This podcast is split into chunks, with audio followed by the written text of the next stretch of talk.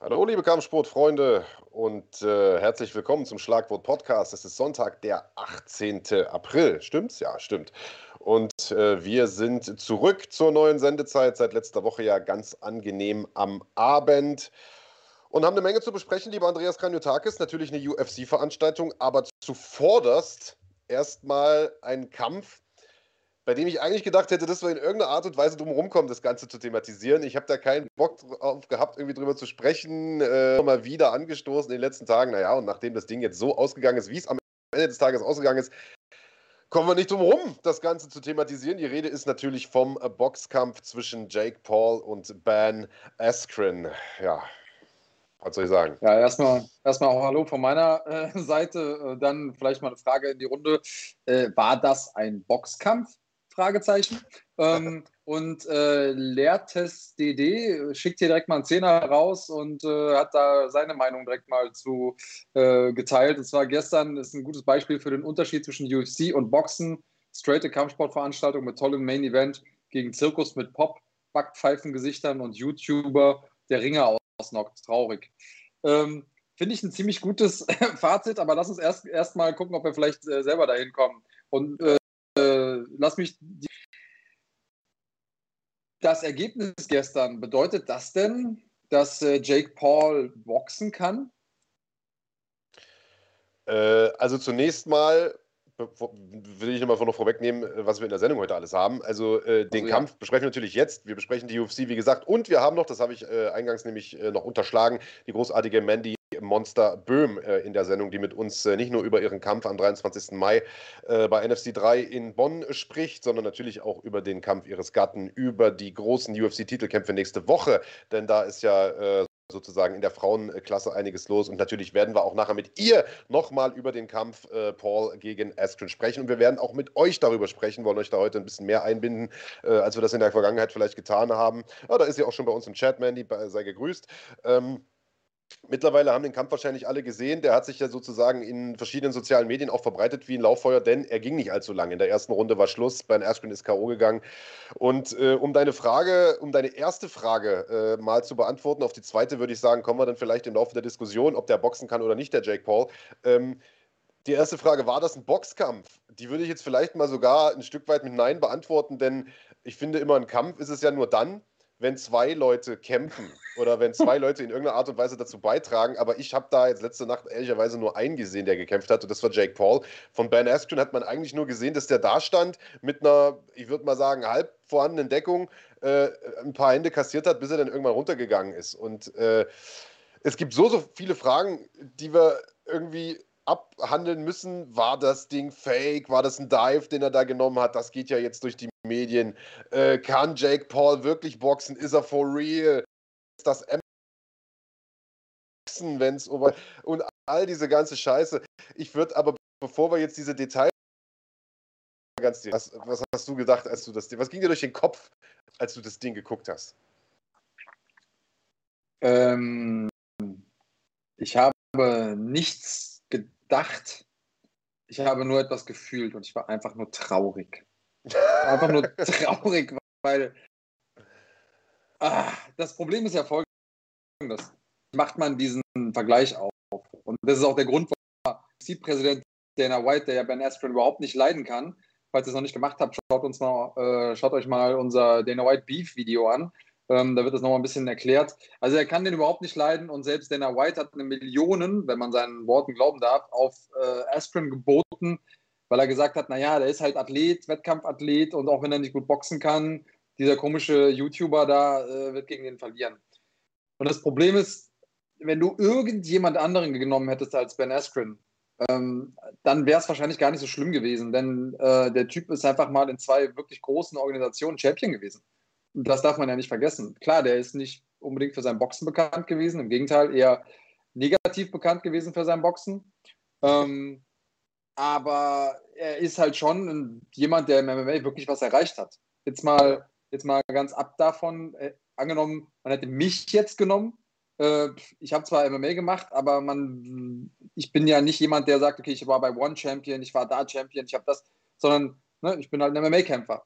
Und das, das ist natürlich der, der Image-Schaden für das MMA ist verhältnismäßig groß, vor allen Dingen für die Leute, die nicht aus der Bubble herauskommen, die nicht wissen, dass Ben Askrens Boxen auf gar keinen Fall repräsentativ ist für das ist, was die anderen Leute können im MMA boxerisch. Ähm, also image-technisch ist das natürlich für den, für den MMA-Sport und auch für die UFC, glaube ich, als Marke äh, was hast du denn gedacht, als du das gesehen hast?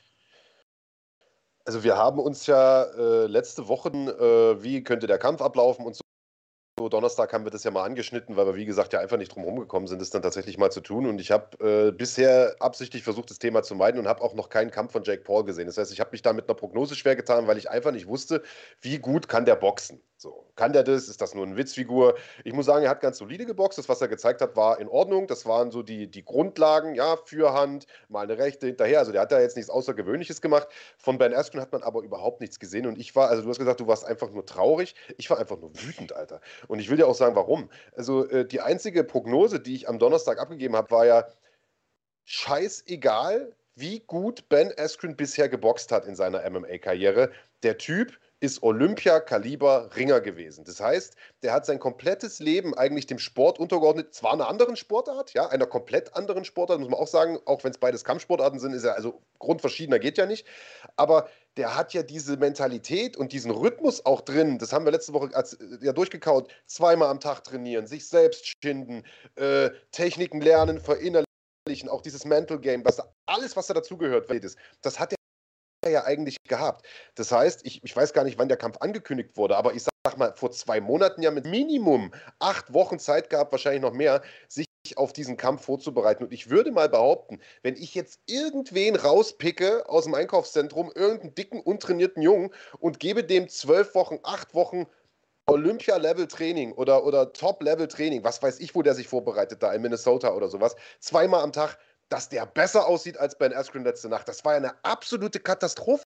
Das ist eines Profisportlers, der Bellator-Champion war, One-Champion war, Olympiateilnehmer war 2008 in, äh, in äh, wo war denn 2008? Athen, glaube ich. Aber weiß ich nicht, egal. Äh, äh nee, China äh, unwürdig. Das ist eines Profis unwürdig. Das war eine absolute Katastrophe. Er sah untrainiert aus. Ich meine, er hat schon immer diesen Dadboard gehabt, aber der sah aus, als ob er die letzten drei Monate auf der Couch gelegen hat. Und der hat sich bewegt. Irgendjemand hatte hier im Chat geschrieben, wie ein, ein Amateur beim Sparring. Und ich glaube auch nicht, dass es ein Dive war, weil alle sagen, ah, das Ding war fake, mhm. so schlecht kannst du nicht boxen. Ganz ehrlich, wenn du das Ding fakest, dann tust du am Anfang wenigstens so, als ob du es willst. Als ob, mhm. weißt du, du haust wenigstens mal ein, zwei Hände rein. Der hat ja nichts gemacht. Der stand da, hat durch seine löchrige Deckung geguckt und hat ein Ding nach dem anderen kassiert. Also, ich, ich war absolut perplex, als ich das gesehen habe und kann es immer noch nicht fassen. Das ist eine Schande, muss man echt sagen, für jeden Profisportler. Also, jeden Respekt verloren. Ja, das, das ist das große Problem. Also wenn jemand technisch unterlegen ist, gar kein Problem. Also da, da, da würde auch niemand irgendwie ein schlechtes Wort verlieren. Aber sich als Profiathlet in eine Konstitution zu bringen, körperlich, in der man einen Kampf gestalten kann, physisch, das muss er ja drauf haben, nach diesen vielen Jahrzehnten des Profisports. Und das war nicht der Fall. Das hat man ja schon beim Wiegen gesehen. Ähm, und das ist etwas, das man ja auf jeden Fall vorwerfen muss. Und da weiß man natürlich auch, okay, wenn er schon nicht bereit ist, die Hausaufgaben zu machen, um in seiner physischen Vorbereitung, dann geht man natürlich davon aus, dass er auch in seiner technischen Vorbereitung nicht alles möglich gemacht hat. Hätte Ben Askren gesagt, weißt du was, ich habe mich acht Wochen in unserem Boxgym eingeschlossen mit meinem äh, Pad-Trainer und wir haben irgendwie acht Stunden am Tag Pads gemacht und ich bin in der ersten Minute ausgenockt worden, so what, alles klar, passiert. Das ist der Sport, ja, das ist der ja. Kampfsport generell, das ist der Boxsport auch, das kann dir passieren, hätte niemand was gesagt. Aber das Ding, das ist eher, wenn ich einen, einen Neuling mir greife, der das erste Mal zum Probetraining kommt und stelle den ins Sparring gegen einen Profi ähm, oder einen fortgeschrittenen, Profi will ich jetzt auch nicht übertreiben, äh, der war genauso, hat so zusammengezuckt und war zögerlich ja. und keine Ahnung, also das Ding, Jake Paul konnte sich einfach seine Schläge aussuchen und dann jemanden auszunocken, ist auch schlicht und ergreifend keine große Kunst. Ähm, und weil hier so viel darüber diskutiert wird, ja, die sind ganz gut entlohnt worden, die Herrschaften. Ähm, Astrid hat für die Nummer 500 100.000 US-Dollar bekommen. Also eine halbe Million für was eigentlich? Also, ähm, ja, oder andersrum. Lass uns einmal per se besprechen. War das Ding gekauft? Also, du hast ja gesagt, glaubst du nicht? Habe ich richtig verstanden? Ja, nee, glaube ich nicht. Also, weil dann, also dann war es schlecht gemacht, das muss man einfach sagen, weil das ist ja nun, also wenn ich so ein Ding fake und wenn ich sage, pass auf, du legst dich hin, dann legt er sich in der zweiten, dritten Runde hin. Oder wenn du sagst, okay, du willst den Paul aufbauen, äh, der soll sich in der ersten lang machen, dann lässt du den Askren doch wenigstens mal eine gerade Hand schlagen. Der hat ja nichts gemacht. Nichts gemacht. Ja. Und ich bin 100%ig bei dir. In der, also Ben Askren war physisch noch nie der imposanteste Kämpfer und das muss er auch nicht sein. Und ich bin der mhm. allerletzte, mhm der sich über einen Kämpfer lustig macht oder gar aufregt, weil er verliert. Verlieren gehört dazu. Jeder hat mal einen schlechten Tag. Äh, selbst die besten Leute können verlieren. Alles in Ordnung. Aber also es war doch von Anfang an klar, was ihn in diesem Kampf erwarten würde. Es ist ja nicht so, dass er gegen ja, ja. Floyd Mayweather geboxt hat. Ja, der wird niemanden vor sich haben oder so ein Andre Ward, weißt du, der ein absoluter Zauberkünstler ist oder irgendwelche überraschenden Dinge. Es ist auch kein unorthodoxer Boxer. Alles, was der gemacht hat, Jake Paul, war zu erwarten. Das kannst du im Sparring ohne Probleme emulieren. Der hat ein paar Fürhände geschlagen, die sahen okay aus, war ein bisschen offen, ehrlicherweise, hat ein bisschen overcommitted, aber ey, ist sein dritter Boxkampf, alles okay, braucht man sich nicht aufregen. Der sah in Ordnung aus und hat, wenn äh, die Linke getroffen hat, mal eine rechte hinterhergezogen. Das war nichts Überraschendes und es war auch nichts, auf das er sich nicht hätte vorbereiten können. Und dass er da so, wie du schon gesagt hast, äh, angespannt, zitternd dasteht, wie so ein, ja, wie so einer, der zum, den du das erste Mal in den Ring stellst das, das, das schockiert mich maßlos. Ich, also ich Wie ein Reh im Scheinwerferlicht. Ja, ohne Scheiß. Ohne Scheiß. Ähm, ja, und äh, hier gibt es auch ein paar Leute, ich glaube, JJ war der Letzte, der es angesprochen hat, ähm, dass der Referee relativ schnell abgebrochen hat. Also der Knockdown war da, es gab einen Eight-Count, Askren hat relativ schnell wieder gestanden. Jetzt hätte man theoretisch weiterlaufen lassen können. Ich habe eine Meinung dazu, warum er es nicht gemacht hat. Äh, wie sieht deine Meinung dazu aus? Die würde ich erstmal äh, hören wollen. Ich fand ja, also ich muss dazu sagen, äh, ich habe mir das Ding äh, nur, also ich habe mir das einmal angeguckt und dann ausgemacht. Ich habe das jetzt nicht 20 Mal durchlaufen lassen. Und äh, klar stand der wieder nach dem Count, aber der Ref steht ja direkt vor ihm und guckt mhm. ihm in die Augen. Und wenn der sieht, okay, der steht noch wackelig, dann wiegt er das ab und dann ist es für mich in Ordnung. Ich habe das gar nicht in Frage gestellt. Sicherlich hätte man den nochmal reinschicken können, aber Jake Paul hat auch gesagt, okay, ja, ist klar, was soll er sonst sagen, aber der hat gesagt, der konnte froh sein, dass er rausgenommen wurde, sonst hätte ich den auseinandergenommen. Da hat er aber recht mit. Also ich glaube, wenn der den nochmal reingelassen hätte in den Kampf, dann hätte er die nächste Bombe gekriegt und wäre nochmal umgefallen. Also. Ja.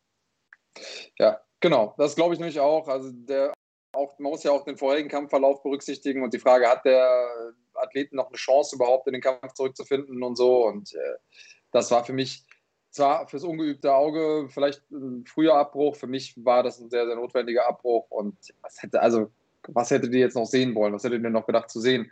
Äh, zwei Sachen, auf die ich aus dem Chat eingehen wollte. Chilirim Haliti, ich hoffe, ich habe es richtig ausgesprochen, bekommen. Nation, schön, dass du dabei bist. Und Jan-Erik Wesel äh, beschwert sich hier und sagt, sorry, aber äh, dass der Zirkus hier besprochen wird, ist schon zu viel. Bitte über echten Sport sprechen. Ähm, ja, ich verstehe genau, was du meinst. Das ist auch der Grund, warum wir eigentlich dieser Sache gar keine Plattform gegeben haben, vor, bevor der ganzen Geschichte. Wir wollten das Ding nicht pushen, wir wollten es nicht hypen. Aber immerhin, Askren war Bellator-Champion, war One-Champion. Und ähm, ja, es ist natürlich auch die Frage, wie, kann, wie hat er es so weit gebracht, im MMA ohne Boxen zu können? Das ist ja eine ganz, also muss man ja wirklich mal fragen können. Hm. Naja, gut, also das sind jetzt zwei Sachen. Also, wie war das so weit gebracht, wenn du dir die alten Kämpfer anguckst? Der hat ja tatsächlich im Prinzip ist so weit gebracht, ohne zu boxen. So ehrlich muss man sein, oder mhm. generell ohne Striking. Er hat die Leute sofort runtergenommen und unten festgehalten. Das ist ja das, worüber sich auch äh, Dana White damals immer aufgeregt hat, wenn er gesagt hat, äh, wenn Schlaftabletten äh, nicht schlafen können, dann nehmen sie Ben Askren. das, das, äh, weil er die Leute halt runtergenommen und festgehalten hat. Das heißt, er hat da wirklich. Das ist ja auch alles in Ordnung. Und es ist ja auch Schwachsinn, jetzt diese Diskussion aufzumachen, ja, ist MMA äh, jetzt beschissener als Boxen deswegen. Also, also damit will ich gar nicht jetzt anfangen, ehrlich gesagt. Ähm, zu dem Thema, äh, sprecht nicht über so eine Scheiße.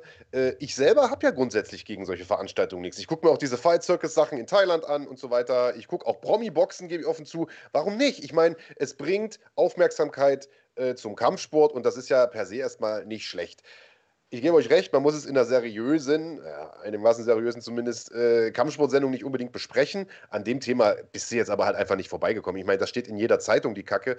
Da würden wir es ja unglaubwürdig machen, wenn wir nicht drüber schnacken. Und wie gesagt, grundsätzlich finde ich es gut, wenn Aufmerksamkeit auf den Kampfsport gelenkt wird, auch durch solche Kasper-Veranstaltungen. Aber Alter, dann muss der, der reale Kampfsportler am Ende des Tages wenigstens gewinnen. Also ich will jetzt nicht sagen, dass Jake Paul nicht real ist, der trainiert sicherlich auch regelmäßig und sowas, aber da muss doch der Profi gegen den Semi-Pro, Hobby, was weiß ich was Sportler doch auch klar gewinnen, Alter. Aber äh, naja, mich auf.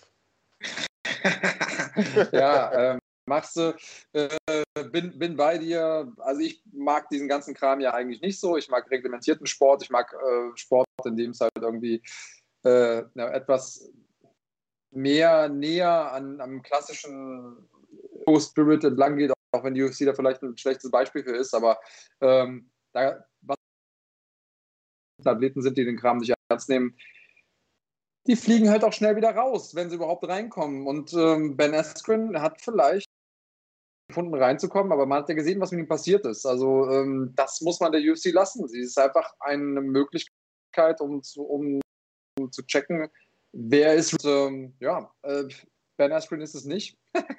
äh, und, äh, und damit haben wir das auch schon mal geklärt.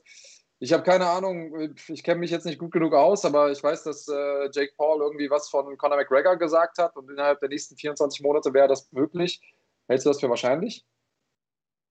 Naja, keine Ahnung. Also ich meine, das ist natürlich der schlaue äh, aber bevor wir jetzt über, über potenzielle Gegner sprechen. Vielleicht nochmal, äh, das kann man, glaube ich, relativ kurz ja abhandeln. Du sagst, äh, wir wissen jetzt ähm, definitiv, dass Ben Askren nicht real ist, zumindest was Boxen angeht. Wie real ist denn Jake Paul? Also, du als äh, langjähriger Profi hast ja sicherlich auch die eine oder andere Boxeinheit schon bestritten und so weiter. Was er da gemacht hat, ich wieder aus. Ich, ich weiß nicht, ob er mit dieser Shoulder Roll-Geschichte, so hat er ein bisschen End of Floyd Mayweather gemacht, weit kommt gegen, äh, also gegen gute Boxer, muss man jetzt einfach sagen, weil äh, ein bisschen offen fand ich ihn schon.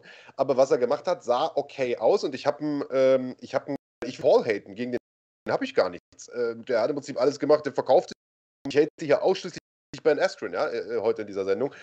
Ähm, und ich habe heute einen Kommentar gelesen auf Twitter. Äh, alle, die jetzt den Jake Paul haten, die sollen sich mal, oder alle Box-Fans, die Jake Paul haten, äh, die sollen sich mal fragen, gegen wen ihre sind in ihren ersten zwei, drei, vier, fünf Kämpfen. Das ist ja eine Sache, da wirst du auch nicht müde, dich drüber aufzuregen, äh, dass diese Aufbaukämpfe, also die ersten fünf, sechs Kämpfe von Profis, die kannst du ja, brauchen wir auch nicht drüber reden. Ja? Die sieht nur in der Regel keiner. Nee, da, der hat ja jetzt erstmal, abgesehen von dem, was er irgendwie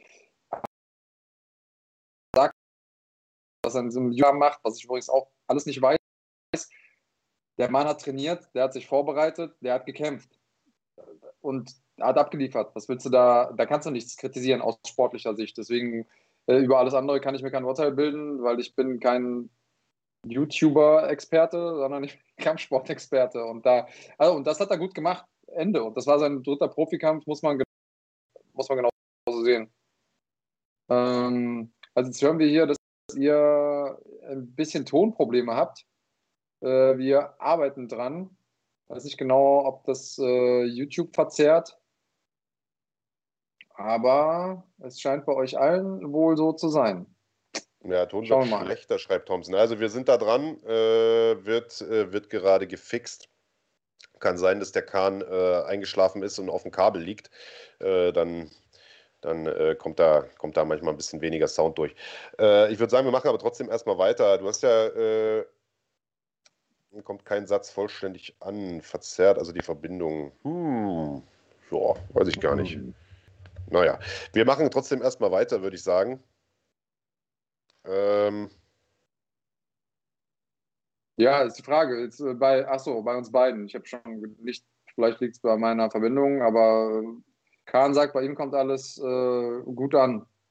Mm, bei äh, mir ist es aber zumindest die Vorschau auch eingefroren, Kahn. Also vielleicht äh, macht die Vorschau erstmal weg, vielleicht frisst das noch eine zusätzliche Bandbreite. Oder mhm. du hörst auf, nebenbei äh, den, den Cam, die Cam, das Cam-Girl mit, mit äh, digitalen Coins zu füttern. so, ist jetzt besser? Äh, Niklas Utsch, 229, rein in den Pott. Besten Dank, mein Lieber. Ähm, gönnen wir uns äh, eine bessere DSL-Leitung von. Wir hatten ja am Donnerstag schon leichte Probleme, da ging das allerdings auf meinen Deckel. Ähm, ja, gucken wir mal, ja. äh, wie es weitergeht. Also ja, wie geht es weiter mit Jake Paul? Und dann können wir das äh, unsägliche Thema vielleicht auch irgendwie beenden. Ich weiß ja nicht, wird er sich, äh, ich glaube, bevor er sich einen richtigen Boxer sucht, Andreas, wird noch ein bisschen dauern, oder? Also der wird wahrscheinlich weiter so Kämpfe ja. gegen irgendwelche anderen Kampfsportler machen. Dylan Dennis war ja irgendwie auch einer, der sich da kurz zu Wort gemeldet hat und solche Figuren wahrscheinlich, oder? Oder mal ein Wrestler.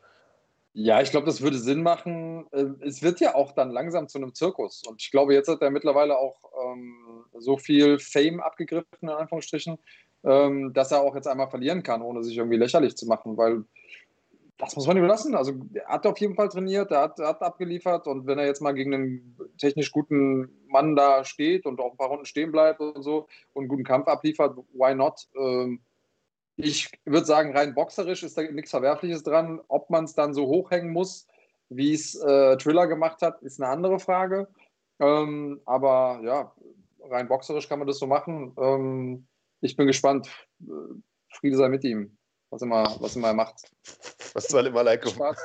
Viel Spaß. Ja, was, genau, viel was, Spaß hat der, was hat der Junge denn, also was, was hat das Ding denn gekostet? Also ich weiß, man konnte es in Deutschland konnte man es auf, auf Fight, glaube ich, kaufen. Da hat's, was, was kostet das da? 10, 15 Euro wahrscheinlich. Was, was hat das Ding in den Staaten gekostet? Wahrscheinlich deutlich mehr, oder?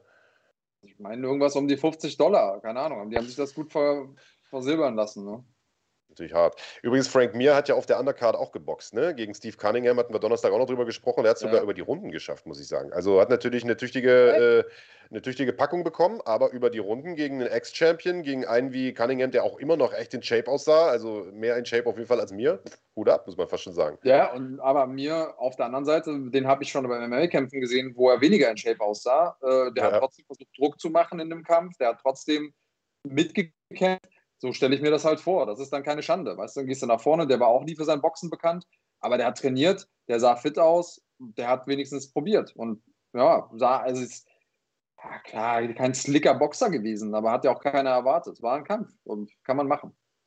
Also es gibt sehr viele unterschiedliche Angaben, was das Ding gekostet haben soll. 25 Dollar, 29 Dollar, 23 Dollar. Äh, spannend. Ja, also sagen wir es mal so, und damit können wir das Thema, glaube ich, auch abschließen. Jeder Dollar war ein Dollar zu viel. das kann man, glaube ich, machen. Das nächste Ding auf Thriller wird dann übrigens Evander Holyfield ähm, gegen. Ähm, Scheiße, jetzt ist es mir entfallen. Ach doch, gegen äh, den, den, den, Kollegen, der, der Mike Tyson umgelegt hat. Äh, bin ich bescheuert? Das komme ich gerade nicht drauf. Naja, ihr wisst, wen ich meine. Ähm, kommt, Chat, helft uns mal. Ihr seid dort die Kampfsportexperten.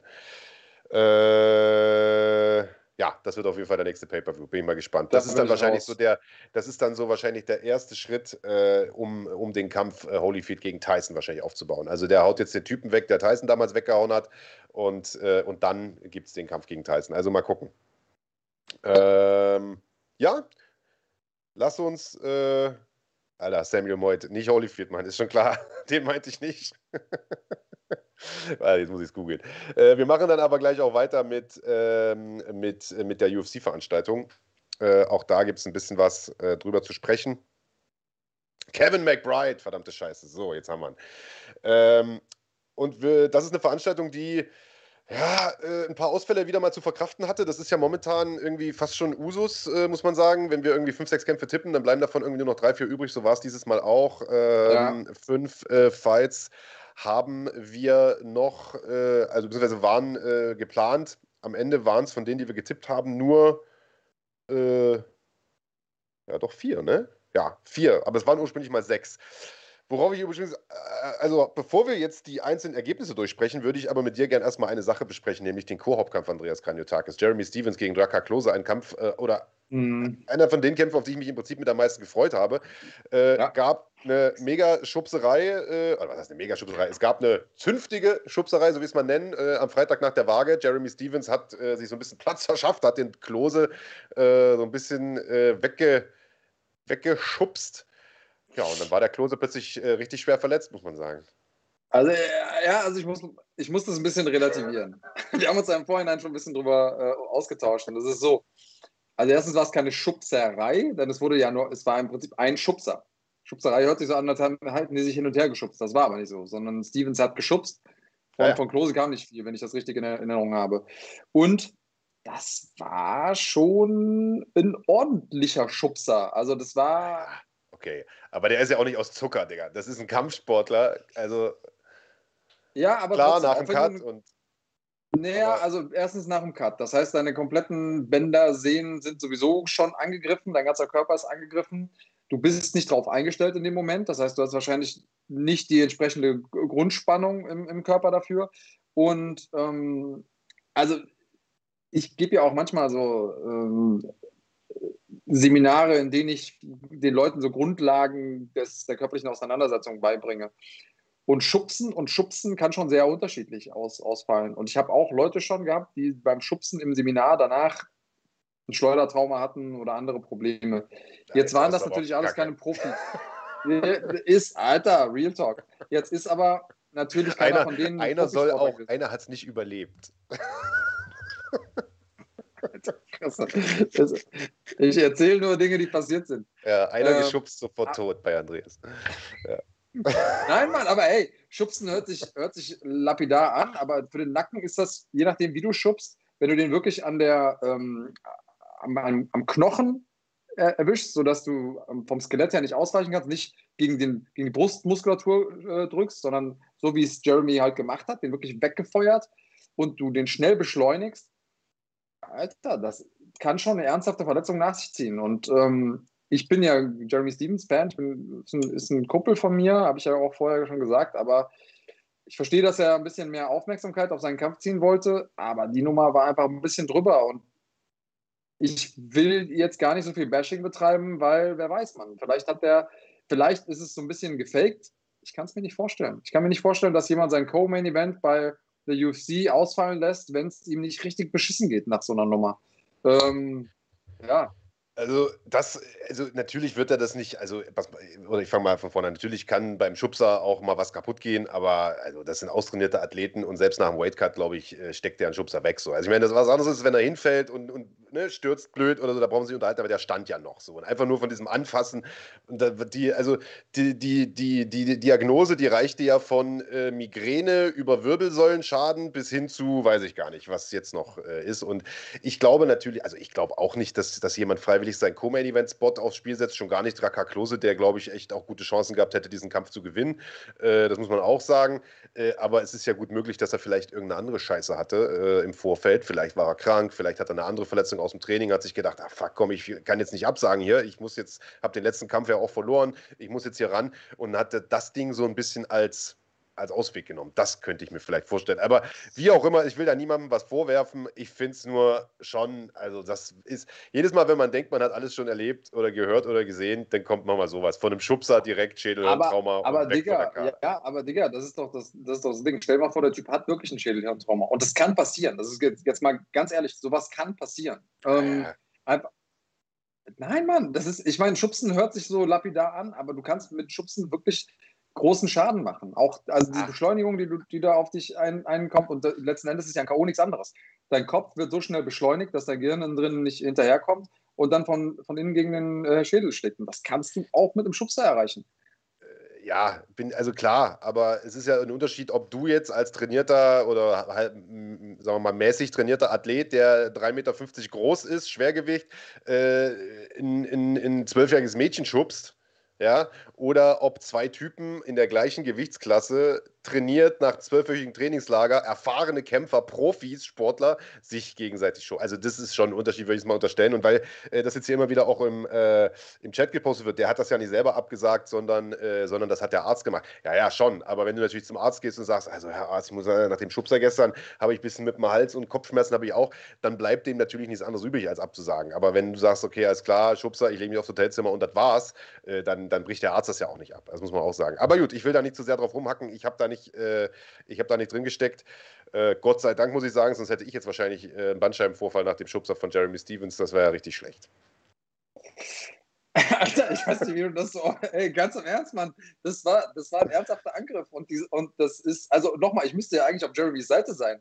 Aber jetzt hat man natürlich als Arzt nicht die Möglichkeit, das so einfach zu überprüfen, ob es ein Schädelhirntrauma ja. Wirklich gab. Also was du machen kannst, kannst du irgendwie einen CAT-Scan machen, also eine Computertomographie, gucken, ob es irgendwelche ja. Schwellungen, Einblutungen, ähm, irgendwelche Wassereinlagerungen gibt, klar. Aber wenn sich jemand übergeben hat kurz danach, äh, du musst noch nicht mal zwangsläufig äh, ohnmächtig sein, dann kannst du schon von einer leichten Gehirnerschütterung sprechen. Und Alter, in einen, in den MMA-Kampf gehen mit Jeremy Stevens, wenn du am Tag vorher eine leichte Gehirnerschütterung hattest, äh, würde ich nicht machen, ganz ehrlich, weil das interessiert nachher auch keinen mehr, weißt du, ob wenn du jetzt verloren hast. Also interessante Idee, die du da hast, dass der sich da einfach so, dass er da den Schwan gemacht hat. Ähm ja, nicht den Schwan, sondern ich sage, er hat vielleicht eine andere Sache vorher gehabt. Ich denke nicht, dass er das freiwillig macht. Dafür, das, ist ja, das ergibt ja keinen Sinn. Ich meine, das ist ein äh, Kämpfer. Aber es ist ja gut möglich, dass er sich einen Zeh gebrochen hat im Training, sagt, Alter, ich bin nicht hundertprozentig fit und nimmt das Ding als Ausrede. Übrigens, weil das jetzt, ich glaube, Manuel P. zum zehnten Mal mich hier anspricht. Ich weiß, dass er sich übergeben hat und ich habe auch sein Statement gelesen. Aber also, das ändert doch nichts. Also trotzdem kann das ja so sein, wie ich es gesagt habe.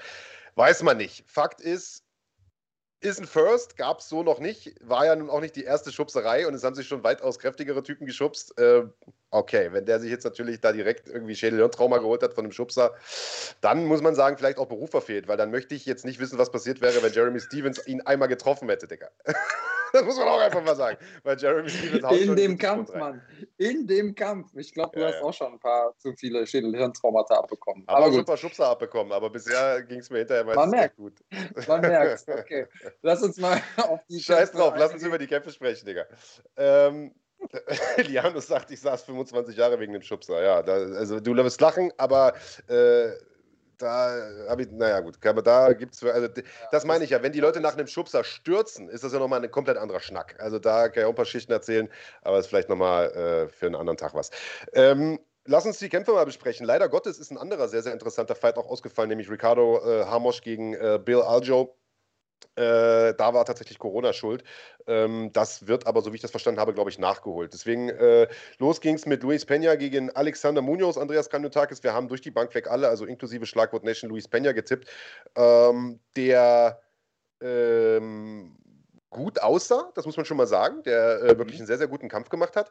Aber auch Alexander Munoz, muss man sagen, hat einen hervorragenden Kampf gemacht und es war eine sehr, sehr enge Kiste. Und ich habe mich jetzt mit einigen Leuten schon unterhalten, die der Meinung waren, äh, der Munoz hat das Ding gewonnen. Wie hast du es denn gesehen? Äh, ich, das war einer dieser Kämpfer, äh, Kämpfe, die ich gesehen habe und keine Ahnung hatte, wer diesen Kampf gewonnen hat. Also es gibt ja durchaus Kämpfe, wo man sagt, ja, okay, das Ding ist eine klare Nummer. Dann hat man so ein Ding, wo man sagt, das ist eine Nummer, die für mich klar ist, aber ich kann mir vorstellen, dass die Referees nicht so richtig das klar sehen.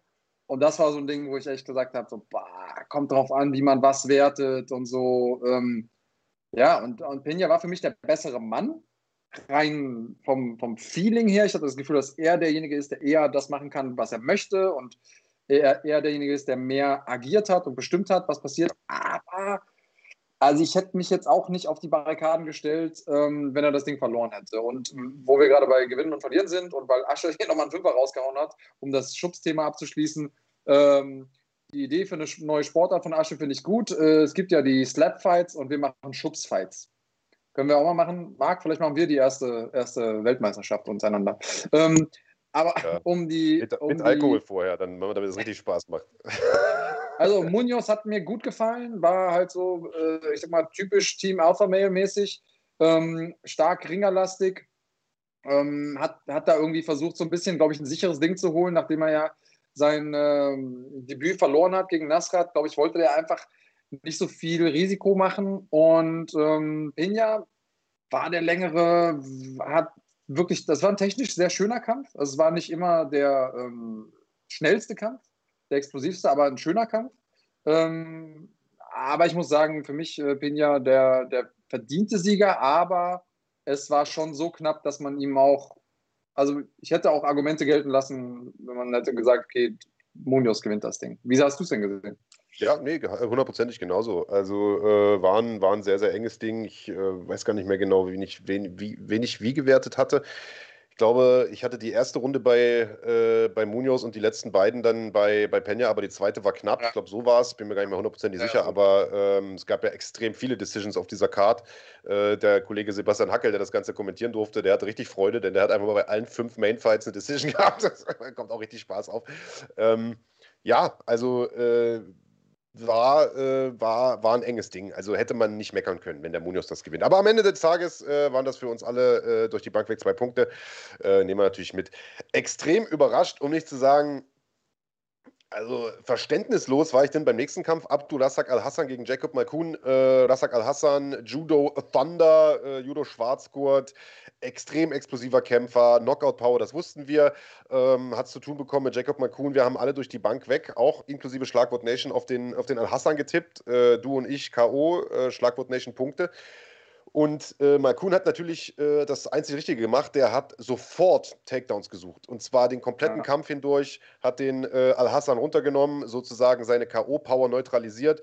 Äh, das hätte man natürlich im Prinzip auch erwarten können. Also auch wenn man Al-Hassan ist erwarten können. Und was ich erwartet hätte von einem der Judo-Schwarzgurt ist, dass er zumindest mal einen Takedown verteidigt. Aber, äh, also hat er natürlich auch, aber äh, überwiegend eben nicht. Und äh, Malkun hat wirklich also ich glaube, über 50 Prozent aller Takedowns durchgebracht und hat in dem Kampf, ich glaube, äh, Mitte der zweiten Runde hatte der schon 13 versuchte Takedowns und sechs durchgebracht oder sowas in dem Dreh. Also extrem mhm. hohes, äh, extrem hoher Output einfach, will ich damit sagen. Äh, hat das clever gemacht, aber ich war ehrlicherweise echt ein bisschen enttäuscht von Al-Hassan, dass er da nicht. Der hat so ein bisschen die Kevin Holland-Behandlung bekommen, fand ich. Also so, jetzt ist ein bisschen dieses, dieser, dieser Hype also Hype kann man nicht sagen, aber äh, ich habe jetzt doch schon ein bisschen, seine mhm. Aktie ist jetzt gefallen bei mir, äh, weil er jetzt einfach äh, gezeigt wurde, alles klar, der verteidigt nicht einen Takedown äh, und das ist ja nun im Prinzip für jeden der klare Schlüssel zum Sieg führt in Zukunft. Ja, ja, eben. Und ich würde schon sagen, Hype hatte der drei Erstrunden-Knockouts hintereinander äh, von 2017 bis 2018, auch wirklich mit äh, Nico Price dann zuletzt einen guten Mann geschlagen in unter einer Minute. ja, schon ordentlich. Ähm, ansonsten muss ich sagen, ja, ich würde mir beim nächsten Mal sehr genau überlegen, ob ich auf ihn setze in dem Spiel, sagen wir mal so, weil ja. wenn das natürlich möglich ist, ähm, ich will gar nicht sagen, dass äh, Malkun irgendwie ein schlechter Kämpfer ist, aber er ist einfach sehr, sehr unerfahren im Vergleich zu äh, Al-Hassan und äh, hat da voll, komplett verdient gewonnen. War nicht der schönste Kampf, muss aber auch nicht sein. Wenn man seinen, seinen ersten UFC-Kampf irgendwie durch einen K.O. verloren hat in 18 Sekunden, braucht man erstmal den Beweis dafür, dass man hier wirklich hingehört. Alles gut, äh, kann man ihm nicht zum, zum, äh, zum Nachteil auslegen. Aber da muss eigentlich mehr kommen von demjenigen, der schon länger dabei ist und mehr Erfahrung hat im MMA generell, in der UFC sowieso. Ja, und vor allen Dingen muss sowas wie eine Basis-Takedown-Verteidigung da sein. Ja, vor allen Dingen als Judo-Schwarzgurt. Also ich fand auch jetzt in den, mhm. das waren ja nicht alles sofort clean durchgebrachte Double-Legs, sondern es waren auch mal so Single-Legs, an denen er eine Weile gearbeitet hat. Es waren mhm. Clinch-Situationen am Käfig. Da kam mir ehrlicherweise zu wenig. Äh, vielleicht Frage an dich, äh, weil äh, Nik Nikolas Meyer schreibt hier, Al-Hassan sah äh, im Mhm. Mittelgewicht riesig aus. Das stimmt. Also es war äh, ja sein erster Kampf jetzt wieder in der 84er-Klasse, nachdem er ja irgendwie ein paar Mal Probleme hatte, das Wetterlimit zu schaffen. Ähm, ich fand auch, dass er riesig aus, aber Ja war, war das vielleicht trotzdem ein Problem, die, die neue Gewichtsklasse, eine Gewichtsklasse höher? Das ist ja jetzt nicht nur, wie riesig sieht jemand mm. aus, sondern auch, wie viel Power mm. hat jemand. War mal ja. vielleicht einfach zu kräftig, Alter? Das kann natürlich immer was sein. Ähm, Weltergewicht ist eine gefährliche Gewichtsklasse, weil die Leute da sehr, sehr schnell sind. Und wenn da was einschlägt, äh, dann, ja, hier, Cowboy zum Beispiel, ne, Alex Oliveira, so, wenn der mal irgendwie seine Kicks wie so eine Peitsche an dir vorbeiziehen, dann weißt du halt, okay, da kommt, da kommt irgendwie schon was an. Mittelgewicht, da, da sind schon ein paar Brecher unterwegs. Und äh, wenn du wie Malkun dann schon länger da unterwegs bist, kann das natürlich ein, ein Faktor gewesen sein. Ja, vielleicht keine allzu interessanten oder schlauen Karriereentscheidungen getroffen. Ähm, auf der Seite von Abdul äh, Razak Al-Hassan müssen wir mal gucken, wie es mit dem weitergeht, denn der hat jetzt natürlich mit drei Niederlagen in Folge eigentlich sehr, sehr schlechte Karten. Ich weiß nicht genau, wie sein Vertrag aussieht. Tendenziell muss man sagen, äh, wenn ich mal so runterzähle, müsste der jetzt gerade neu verhandeln. Also er hat jetzt acht Kämpfe in der UFC. Äh, standardmäßig sind es ja immer vier Kämpfe, die man, die man hat pro Vertrag. Dann kann es ganz gut sein, dass wir den erstmal nicht mehr sehen. Ja, naja, zumal das halt auch jetzt nicht irgendwie drei knappe äh, Niederlagen waren, sondern das Ding gegen Chaos Williams äh, direkt mal glatter K.O. nach ein paar Sekunden und äh, die zwei Punktniederlagen jetzt äh, gegen Munila Sess wurde im Stand auseinandergenommen und äh, gegen Jacob Malkun halt einfach mal am Boden entblößt sozusagen. Mhm. Ähm, ja, schade eigentlich, weil äh, eigentlich ein cooler Typ, den man sicherlich nett hätte vermarkten können, aber letztlich am Ende dann vielleicht doch nur dieses One-Trick-Pony, ne? Also die. Mhm. Ähm, Ja, schade eigentlich. Äh, wir haben aber, sehe ich gerade, einen Kampf übersprungen. Ähm, das hat äh, ja. nichts damit zu tun, dass ich die, die Damenkämpfe nicht leiden kann, sondern dass ich, ähm, dass ich unsere Tippliste vor mir hatte, die Tippspielliste, und wir hatten die Damen nicht getippt, deswegen kommen die da drin nicht vor. Äh, denn der Kampf ist erst kurzfristig hochgerutscht, dadurch, dass Jeremy Stevens weggefallen ist. Äh, die Rede ist von Tracy mhm. Cortez und, äh, und ähm, Justin Quiche. Und das war äh, auch ein sehr, sehr knapper Kampf, äh, ähnlich schon wie der, wie der erste Kampf der Main Card. Was mich, also hinten raus knapp, Anfangs hätte ich das gar nicht gedacht. Ich mhm. fand Justin Kiesch, die ja auch mit einem Mentalcoach äh, zum Octagon kam und so. Und ich fand, mm. man hat mhm. ja in der ersten Runde irgendwie angemerkt, äh, dass sie den auch braucht. Denn die wirkte so ein bisschen Ben Askren-mäßig auch völlig äh, konsterniert, völlig steif, völlig statisch, als hätte sie Angst, während äh, Tracy Cortez da total lockerflockig aufgespielt hat, ein paar Dinger reingehauen hat, sie mal runtergebracht hat, gutes Ground and Pound gezeigt hat, äh, was ja ihre Stärke ist. Aber so ab ich würde mal sagen, so vielleicht Mitte des Kampfes oder so, äh, hat die mhm. Quiche äh, dann so ein bisschen ihren Rhythmus äh, gefunden, hat besser in den Kampf gefunden, hat gute Treffer auch gelandet, äh, wirkte zwar immer noch nicht so locker und gelöst wie, wie ihre Gegnerin, äh, sondern schon ein bisschen holzig, aber gut, das ist am Ende vielleicht auch ihr Stil, hat aber gute Treffer gelandet, Andreas, und das fand ich sehr, sehr beeindruckend, dass sie in diesen Kampf nochmal reingefunden hat. Äh, ja, definitiv. Und da sieht man es ja. Dieser Sport ist zu einem großen Teil physisch, um auf ein gewisses Level zu kommen. Aber wenn man auf diesem Level ist, dann ist dieser Sport zu ganz, ganz großen Teilen einfach auch ein Sport, der im Kopf entschieden wird. Und äh, Cortez hat das richtig sauber gemacht. Also beide. Und ähm, ich wollte noch gesagt haben, als wir das Ganze getippt haben am Donnerstag, wollte ich noch gesagt haben, ich bin froh, dass das Ding nicht auf der Maincard ist, weil ich habe mir, äh, ich habe nämlich zuerst die, die Fightcard so verstanden, als wäre es der erste Fight von der Maincard und habe schon angefangen, Kämpfe zu sichten, habe gedacht, Alter, ich habe keine Ahnung, wer das gewinnen soll, das Ding. Das ist für mich so knapp. Ja, und letzten Endes hat sich auch so abgespielt. Enge, äh, enge Kiste, Tracy Cortez ähm, war für mich immer so ein ganz klein bisschen souveräner, muss ich sagen. Und wenn es so knapp ist, dann gucke ich eben einfach, wer ist souveräner, wer ist derjenige, der ähm, mehr Erfolg hat mit seinen Aktionen, ob die jetzt Schaden machen oder nicht. Und, und da habe ich irgendwie Cortez gesehen. Justin Quiche auch eine gute, solide Performance abgeliefert. Für mich auch einer von den Kämpfen, wo man sagt, okay, eigentlich haben beide gewonnen, weil beide haben halt gezeigt, auf welchem Level sie sind. Ich bin ein bisschen, muss ich sagen, bei Manuel P. hier, der sagt, Cortes hat relativ deutlich 2 zu 1 Runden gewonnen für ihn. Äh, ich hatte das mhm. ehrlicherweise auch so auf dem Zettel. Also die erste Runde brauchen wir uns nicht unterhalten, die war klar. Äh, dritte Runde auch relativ klar für Kish. Ich fand die zweite war eigentlich auch äh, eine safe Runde für, für Cortez, zumindest hätte ich so gewertet. Das war aber eben die Runde, in der Kish dann so angefangen hat, selber auch ein bisschen besser zu treffen. Mhm. Wie jetzt der Punktrichter oder der, der, eine Punktrichter irgendwie diese Runde ihr gegeben hat, man weiß es immer nicht. Manuel P., wie gesagt, ich bin bei dir, aber manchmal ist es halt einfach wirklich so, dass der Typ an der anderen Ecke vom Oktagon steht, äh, der sieht die Replays ja auch nicht, sondern der sieht es quasi einmal live und sieht vielleicht den einen oder anderen Treffer ein bisschen anders. Das kann schon irgendwie sein. Äh, also äh, überdeutlich fand ich es jetzt nicht für Cortez. Ich fand, es war ein Sieg für sie. Also definitiv wäre es scheiße gewesen, wenn sie das Ding verloren hätte. Es wäre nicht gerecht gewesen. Mm, Aber ja. äh, es war schon, wie du sagst, ein, ein, enges Ding. Die zweite Runde war, war enger, als man das vielleicht äh, ja, am Anfang hätte vermuten können. Ja. Also vielleicht zwei Dinge. Erstmal Quickmix 549 äh, rausgehauen. Vielen Dank für deinen anhaltenden Support. Bist ja auch einer, der häufiger ein bisschen was, äh, was raustut und uns supportet. Äh, wir investieren alles in neue Leitungen. wir gucken, dass wir neue Glasfaserkabel gelegt bekommen. Ähm, und Manuel P. schreibt hier, Cortez hat aber deutlich 2 zu 1 Runden gewonnen, so lächerlich, dass sie fast verloren hat. Und das ist für mich der Unterschied ähm, zu dem Kampf, den wir vorher besprochen haben, von Luis Pina gegen Alex Munoz da hätte ich mich halt nicht beschwert, wenn Munoz gewonnen hätte bei der Split Decision. Ähm, da hätte ich mich jetzt beschwert bei Cortez gegen Kish, äh, weil Cortez für mich schon die bessere war in dem Moment. Ja, und ja. äh, weil Manu P. gerade fragt, äh, was bei dem äh, Romanov-Kampf passiert ist, es war ein Kampf im Vorprogramm, Schwergewichtsduell, Alexander Romanov gegen äh, Juan es äh, Espino. Äh, da gab es ein Knie zum in die äh, sozusagen Kronjuwelen, äh, was, mm. was mhm. äh, Romanov da kassiert hat.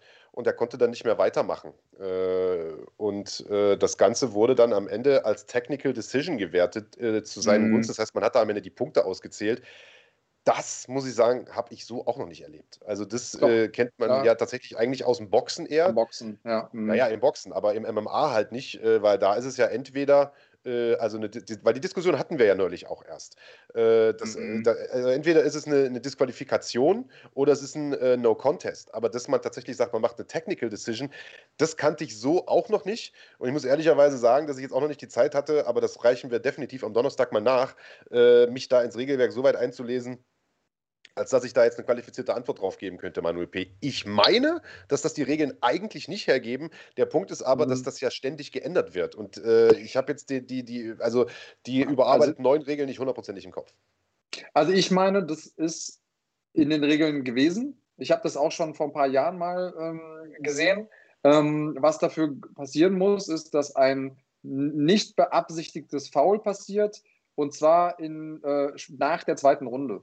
So ist mein Kenntnisstand. Also wenn nach der zweiten Runde ein wertbares Ergebnis ist, weil mitten in der ersten Runde kannst du sagen, okay, in der letzten Minute kann noch viel passieren.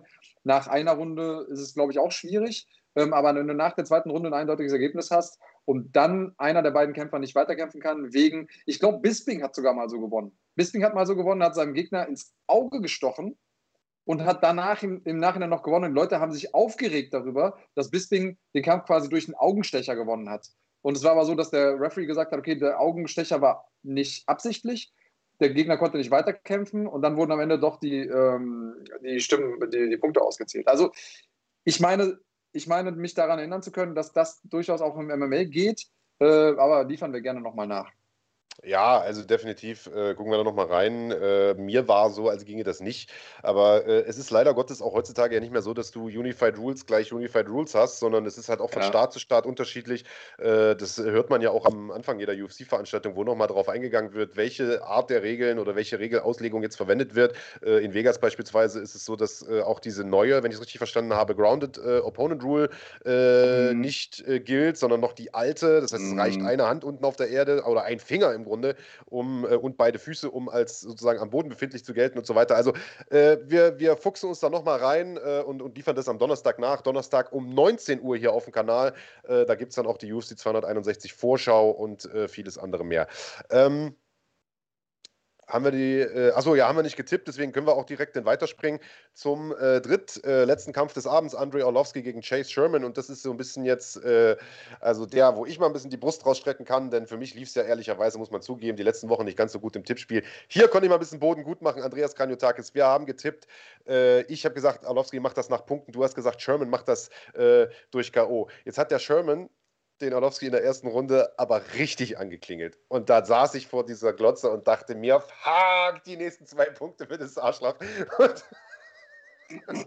wie, wie, wie sehr hast Was habe ich dir jemals getan? Jetzt mit meinem Herz. Was habe ich dir jemals getan, dass du so mit würde ich natürlich, traue ich mich ja nur in deiner Abwesenheit zu sagen. Wie sehr hast du, äh, hast du abgekotzt, dass der Arlovski sich da echt wieder, wieder reinkämpft. Das war ja der absolute Veteran-Move. Also hat geklammert, mal kurz noch einen Tieftritt äh, mokiert, obwohl es den äh, eigentlich gar nicht so richtig gab. Zumindest meine ich, ihn nicht gesehen zu haben. Und, äh, und hat sich dann wieder gefangen und in den Kampf wieder, wieder reingekämpft. In den Kampf reingekämpft. Ne? Ja, da hat man seine Erfahrung gesehen. Das ist das, was ich mit der mentalen Stärke meine. Du wirst, wirst angeklingelt.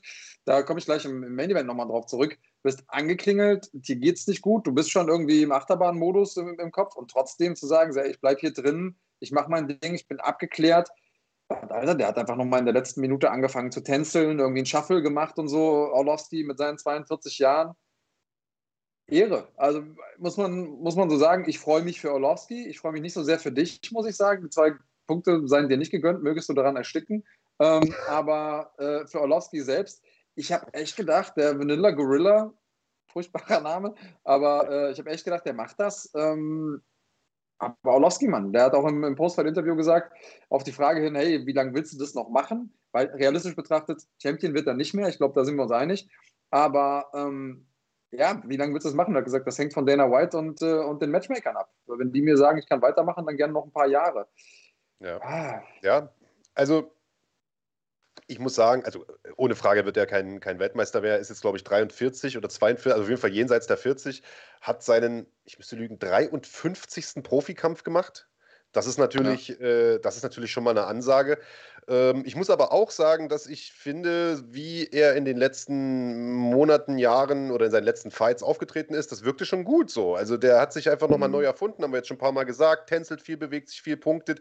Ist jetzt vielleicht nicht mehr der spektakuläre Stil, den er früher hatte, aber es funktioniert für ihn. Und es ist im Prinzip auch eine Konstitution, die er jetzt hat und für seine Verfassung, äh, die er jetzt hat, der richtige Stil. Aber ich fand, dass er äh, in der ersten Runde gegen Sherman super alt aussah. Ich fand, dass er in seinem letzten mhm. Kampf schon alt aussah und ich fand, dass er in der ersten Runde mhm. noch älter aussah. Und da habe ich mir gedacht, alles klar, das wird der letzte Kampf sein von äh, Andrei Orlovsky, hoffentlich zumindest, denn äh, da sah richtig scheiße aus. Aber hat in der zweiten und dritten das Ruder komplett rumgerissen und sah plötzlich wieder mhm. richtig, richtig gut aus. Hat hinterher ein Lob bekommen von Bisping, völlig zu Recht, und hat mhm. äh, dem Sherman einfach nochmal gezeigt, äh, was eine Hake ist. Gute Konter geschlagen, viel bewegt äh, und so weiter.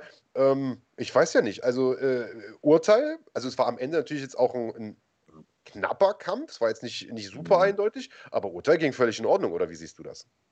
Sehe ich genauso. Und das ist ja meine, meine Theorie, ist ja die, dass äh, deswegen auch das Schwergewicht eine Gewichtsklasse ist, in der die Leute hinten raus besser werden, das weil der Körper sich umwandelt. Du hast weniger schnell zuckende Muskelfasern, mehr langsam zuckende Muskelfasern, also weniger Explosivkraft, mehr Ausdauer. Und das ist ja das, was den jungen Schwergewichten auch fehlt. Ausdauer, äh, was die haben, ist Explosivkraft. Und deswegen auch für mich klar, in der ersten Runde haben die jungen Wilden immer dann noch eine bessere Chance, äh, wenn er die übersteht. Dann hast du gesehen, Sherman war am Pumpen, äh, wie ein Maikäfer, in, auch schon Mitte der zweiten Runde. Und Orlowski, klar war der müde, aber hat auch mit offenem Mund geatmet. Aber hey, der hat äh, trotzdem sich bewegt, der hat trotzdem weitergemacht und so. Ja, fand ich nice. Absolut nice. Und äh, weil du gemeint hast, äh, wer weiß, wie lange es noch weitergeht und der wird nie mehr Champion und so, äh, bin ich hundertprozentig bei dir. Aber ich glaube, man merkt ihm das auch so ein bisschen an, dass er das auch selber weiß und mhm. dass er das mhm. einfach genau als das behandelt, was es ist, seine Karriere, nämlich äh, ein Job. Er nimmt so ja. viele Kämpfe wie möglich an, hat ja, äh, ich glaube, im Februar erst seinen, seinen letzten Kampf gemacht und so. Äh, und und fährt die nach Hause. Der ist jetzt nicht mehr drauf aus, noch möglichst spektakulär zu gewinnen, um irgendwie in die Rankings hochzuspringen. Er fordert keine heraus, der macht keine große Welle, sondern der stellt sich rein, der weiß genau, er ist der Gatekeeper, er kriegt die ganzen jungen wilden Löwen da jetzt vorgesetzt und äh, versucht die einen nach dem anderen zu besiegen, um einen dicken Scheck mit nach Hause zu nehmen. Der kassiert bestimmt nicht schlecht nach so vielen Jahren, wie er dabei ist, mhm. ehemals Champion, großer Name und hey, so. 20 äh, Siege in der UFC. Ja, mein Reden. Die meisten in der, in der Schwergewichtsgeschichte. So ist es. Und äh, seit vielen, vielen Jahren absoluter Veteran. Und der wird jetzt einfach noch so viele Kämpfe mitnehmen, wie es geht. Wenn er da jedes Mal ein, ein gutes sechsstelliges Sümmchen äh, auf die Bank sich legt, dann kann er seine Rente genießen. Und wenn er so weiter kämpft wie hier, dann nimmt er auch nicht allzu viel Schaden. Ich meine, er hat die eine Bombe bekommen in der ersten Runde. Aber ansonsten äh, ist er da ja relativ safe davongekommen. Also das war, äh, ich muss sagen, äh, Daumen hoch für Andrei Arlovski. Man muss ja dazu sagen, dass das ein Mann ist, bei dem schon vor zehn Jahren, vor zehn Jahren die Leute gesagt haben, boah, die Karriere ist vorbei. Also ja. Äh, das ist einer letzten der Endes ist es, ist es so, wie Manuel P. hier schreibt, der Sieg gegen Kranjotakis hat ihm so krasses Selbstbewusstsein gegeben, dass es immer noch anhält. Äh, ja, genau das ist es ja. wahrscheinlich. Ne? Durch den Sieg gegen mich ist er ja zurück in die UFC gekommen. Und äh, das Ding nimmt er einfach, wahrscheinlich wird er das vor jedem einzelnen Kampf sagen, Alter, ich habe Kranjotakis besiegt, dann schaffe ich das hier auch. Und äh, ja, das, das wird sein. Gute Analyse. Bevor wir gleich zum äh, Main Event kommen, einmal noch ganz kurz ein Hinweis von einem unserer Unterstützer.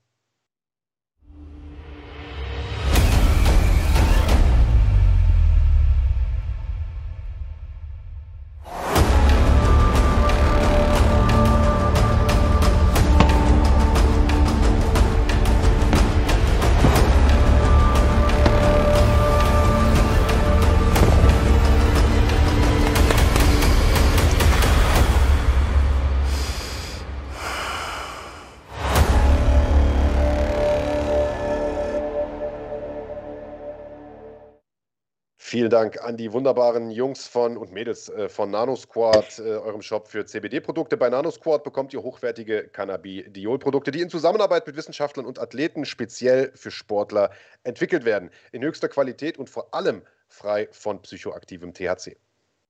CBD wirkt entzündungshemmend, verhindert Muskelrückgang, verbessert den Schlaf-Wach-Rhythmus und unterstützt den Körper dadurch besonders bei der Regeneration.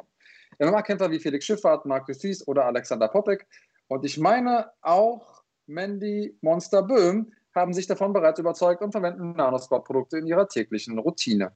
Da werden wir sie nachher gleich mal fragen, wie das läuft mit dem CBD-Öl mhm. von Nano Squad und wie oft sie es benutzt. Fakt ist, weitere Informationen und Produkte, wenn ihr nicht mehr in die Böhm fragen könnt, wenn ihr nicht diesen Luxus habt wie wir, äh, dann findet ihr äh, Informationen dazu auf nanosquad.de oder auf der Instagram-Seite at the nanosquad. Außerdem könnt ihr natürlich bestellen und zwar in rauen Mengen am allerbesten. Das Ganze mit dem Code Fighting10, also Fighting und eine 10 zusammengeschrieben. Dann bekommt ihr 10% Rabatt und auch ein kleiner Share geht an uns. Das heißt, ihr supportet quasi indirekt den Kanal und bekommt hervorragende CBD-Produkte. Also, was willst du mehr?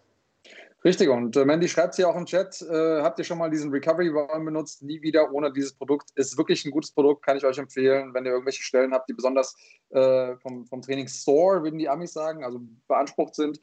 Einreiben, äh, ich mache das gerne über Nacht, äh, ist ein gutes Ding. Marc Fröhlich, 10,99 rausgehauen. Vielen Dank für deinen Support auch. Äh, wenn ihr uns supporten wollt, bestellt bei Nano Squad, tut ihr euch was Gutes äh, und natürlich Nano Squad, aber auch uns, mit, wenn ihr gleichzeitig mit dem äh, angegebenen Code bestellt. Und ähm, natürlich wollen wir nicht vergessen, auch unseren anderen Sponsoren zu danken, Top 10, die ähm, schon lange, lange im Fight Game sind, die so, sozusagen ein alter Haudegen im Sport, eine der wenigen Marken, die sogar länger mit dabei ist als ich. ähm, und ähm, die im Prinzip sich gesagt hat, wir möchten deutschen Kampfsportkanal und naja, großartige Kampfsportprodukte. Natürlich, ihr seht wir haben Oberteile an, äh, die können sich sehen lassen. Die sind äh, gut sowohl zum Tragen zu Hause als auch fürs Training. Aber die haben natürlich auch großartige Produkte für den Kampfsport. Unter anderem natürlich äh, die Force Select Handschuhe. Die bestehen aus unterschiedlichen Materialschichten, also vorne, wo gepolstert wird. Und ähm, die könnt ihr extrem gut benutzen, sowohl für Sandsack, äh, Sparring aber auch. Und äh, Pratze, ich benutze die jetzt seit ein paar Wochen bei der Pratzenarbeit und es macht echt Laune. Ja, Top 10, äh, eine Firma, die nicht nur tolle Klamotten produziert, sondern vor allem auch über die Jahre immer wieder einen guten Riecher für Innovationen auch bewiesen hat, ist ja äh, vor vielen, vielen Jahrzehnten, muss man sagen, so lange sind die schon im Game, also tatsächlich länger als wir beide zusammen, ähm, äh, groß geworden ist mit äh, innovativen Entwicklungen, innovativen Handschuhen und jetzt auch einen guten Riecher bewiesen hat und als Sponsor ein innovatives MMA-Medium unterstützt. Also vielen, vielen Dank an euch. Äh, wie gesagt, mit dem Code Fighting10, liebe Zuschauer, liebe Kampfsportfreunde, bekommt ihr 10% Rabatt auch im Shop von Top 10 und auch da geht ein kleiner Share an uns. Vielen Dank an Felix, 1099, haut er hier rein in den Topf. Das kann sich natürlich sehen lassen und äh, unterstützen könnt ihr uns aber nicht nur äh, mit äh, Geld, obwohl wir das natürlich äh, auch brauchen und äh, sehr, sehr gerne nehmen. vielen, vielen Dank an der Stelle. Aber unterstützen könnt ihr uns auch ohne Geld, einfach nur indem ihr auf Gefällt Gefällt mir drückt, beziehungsweise auf den Daumen nach oben drückt. Äh, aktuell haben wir 334, 39 Zuschauer hier im Chat, aber nur in Anführungsstrichen 92 Daumen nach oben. Also, wenn ihr Zeit habt, Lust habt, wenn euch das Ganze gefällt, was wir hier machen, dann drückt gerne auf den Daumen nach oben, äh, drückt auf Abonnieren, drückt auf die Glocke, sagt es all euren Freunden, Freundinnen, der Mutter, der Schwiegermutter und von mir aus auch dem Hamster, damit das ganze Projekt hier weiterhin wächst. Ähm, Bester ja, Kommentar übrigens Projekt. Sind und bevor wir aufs Main Event an, äh, eingehen, denn das kommt jetzt gleich, ich weiß, ihr wartet alle auch aufs Main Event. Nach dem Main Event kommt unser Gewinnspiel, What's in the Bag. Für die Leute, die es nicht wissen, es dürfen nur Mitglieder mitmachen. Ich habe es am Donnerstag gesagt. Heute wollt ihr mitmachen, glaubt es mir. Also, wenn ihr jetzt die Zeit noch nutzen möchtet, während wir über den Main Event sprechen, um Mitglieder zu werden, jetzt ist die Zeit. Ihr werdet es bereuen, wenn ihr es nicht macht. Äh, so, äh, wolltest du noch was sagen oder wollen wir über Gastelum gegen Whittaker sprechen? Äh, wir sprechen über Gastelum gegen Whittaker, beziehungsweise würde ich vorher gerne nochmal den Manuel P. Äh, loben für den äh, Kommentar des Tages heute, der sagt, wenn Tracy Cortez sich einen OnlyFans-Account machen würde, wäre er pleite. Original, das habe ich mir auch gedacht äh, bei dem Kampf. Aber gut, das äh, vielleicht nochmal dazu. Ähm, lass uns über den Hauptkampf sprechen. Du hast vollkommen recht äh, mit beziehungsweise Mandy Böhm wartet ja auch schon in den Startlöchern, die sagt, sie hat ihrer Gang gesagt, 19 Uhr geht's los. Mandy, du bist sofort dran. Äh, wir besprechen noch den Hauptkampf äh, und dann melden wir uns gleich bei dir. Ja, wir haben uns ein bisschen verquasselt, Andreas, aber gab ja auch so viel äh, mhm. zu erzählen. Hauptkampf, Robert Whittaker gegen Calvin Gastelum, ein Kampf, der eigentlich schon vor, ich meine, zwei Jahren hätte stattfinden sollen. Damals war Whittaker Champion, Gastelum wäre Herausforderer gewesen. Äh, das Ganze hat damals nicht stattgefunden. Kahn, bitte mal Mikro ausmachen, du röchelst mir schon wieder ins Ohr. Äh, der Kampf jetzt nachgeholt, wir haben am Donnerstag schon drüber gesprochen. Ich finde eigentlich sogar jetzt fast schon, äh, fand ich ihn sogar spannender als, als damals, mhm. denn damals hatte man gedacht, okay, Whittaker, der Unantastbare, das war ja noch vor dem K.O. gegen, gegen Adesanya und das hätte mich gar nicht so vom Hocker gehauen. Diesmal dachte ich, okay, das ist, da haben beide ähnliche Chancen und es ging halt auch um viel, denn wer das Ding hier gewonnen hätte oder gewinnt, äh, der konnte schon Ansprüche anmelden, nochmal um den Titel zu kämpfen.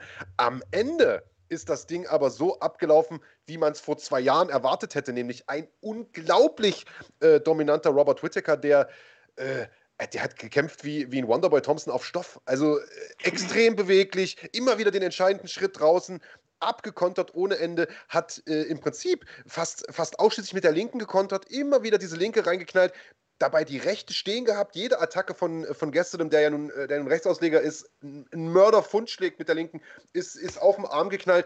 Alles richtig gemacht und man muss sagen, Hut ab vor Calvin Gastelum, dass er nicht K.O. gegangen ist, Alter, weil das war, also, der, also ich, der, sprachlos, sprachlos. Absolut geile Leistung von Whittaker. Ja, also vor allen Dingen in der ersten Runde dieses Ding, ähm, Combo, die er ja gut und gerne schlägt, äh, Whittaker, die ich auch übrigens sehr gerne mag, ist diese linke Gerade, rechte und dann den Highkick mit rechts oben äh, drüber gezogen.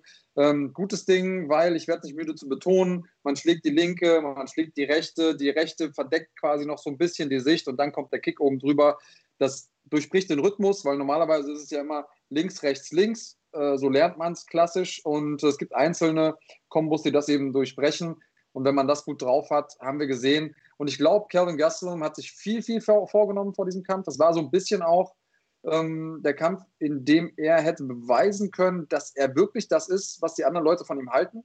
Ähm, denn er hatte ja in seiner Karriere immer wieder Momente, wo er ähm, ja so ein bisschen, ich nenne das jetzt mal, auch wenn es ein Superlativ ist, Genialität hat aufblitzen lassen. Also er hat immer wieder Kämpfe, wo man sich gedacht hat, Alter, das ist ein ganz großer, der gehört ganz oben mit dabei, der gehört in die Top 3, der gehört vielleicht wird er mal Champion. Und das konnte er dann aber zeitweise, streckenweise dann in den letzten Jahren nicht so richtig abrufen. Ich finde, in dem Adesanya-Kampf sah es richtig, richtig gut aus. Aber danach war es immer so, dass man gesagt hat, ah, nimmt das nicht richtig ernst, das Training. Das sind ja so Sachen, die, die man ihm nachgesagt hat.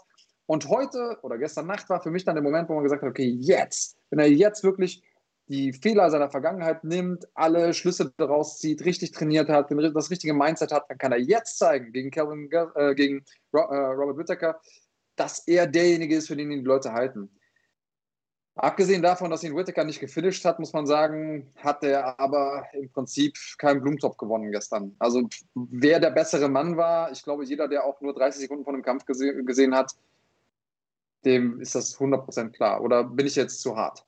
Nee, hundertprozentig und auf allen Ebenen auch. Das muss man ja mal sagen. Wir haben jetzt gerade äh, im Prinzip ja erklärt, warum das äh, Striking von Whittaker so, äh, so spektakulär war, aber der hat ja äh, gestern auch runtergenommen ein paar Mal und äh, aus der Top Control extrem dominiert. Also äh, egal in welchem Bereich äh, Whittaker war äh, deutlich stärker, klassenbesser, das kann man ganz klar sagen. Äh, und das ist überhaupt nicht despektierlich gemeint an, äh, gegen, gegenüber Calvin Gastelum, der ein hervorragender Kämpfer ist, ganz ohne Frage. Aber Whittaker war einfach äh, so viel besser. Und wir haben äh, ja beide auch auf, auf Whittaker nach Punkt getippt, Andreas Kanutakis, mhm. unter anderem mit der Begründung vergangenen Donnerstag, dass es hervorragende, also es gibt starke Kämpfer und es gibt eben diese absolute Elite. Das war das, was wir gesagt haben am Donnerstag. Und genau das hat man, finde ich, äh, dieses Wochenende gemerkt. Ähm, und äh, Bisping hat während der äh, Übertragung auch gesagt, ich habe es mir auf Englisch angeschaut, der hat gesagt, das ist der beste Whittaker, den wir je gesehen haben. Und das finde ich ehrlicherweise ja. auch. Also, und der hat ja schon ein paar starke Leistungen hingelegt, aber das war, also das war absolut Wahnsinn.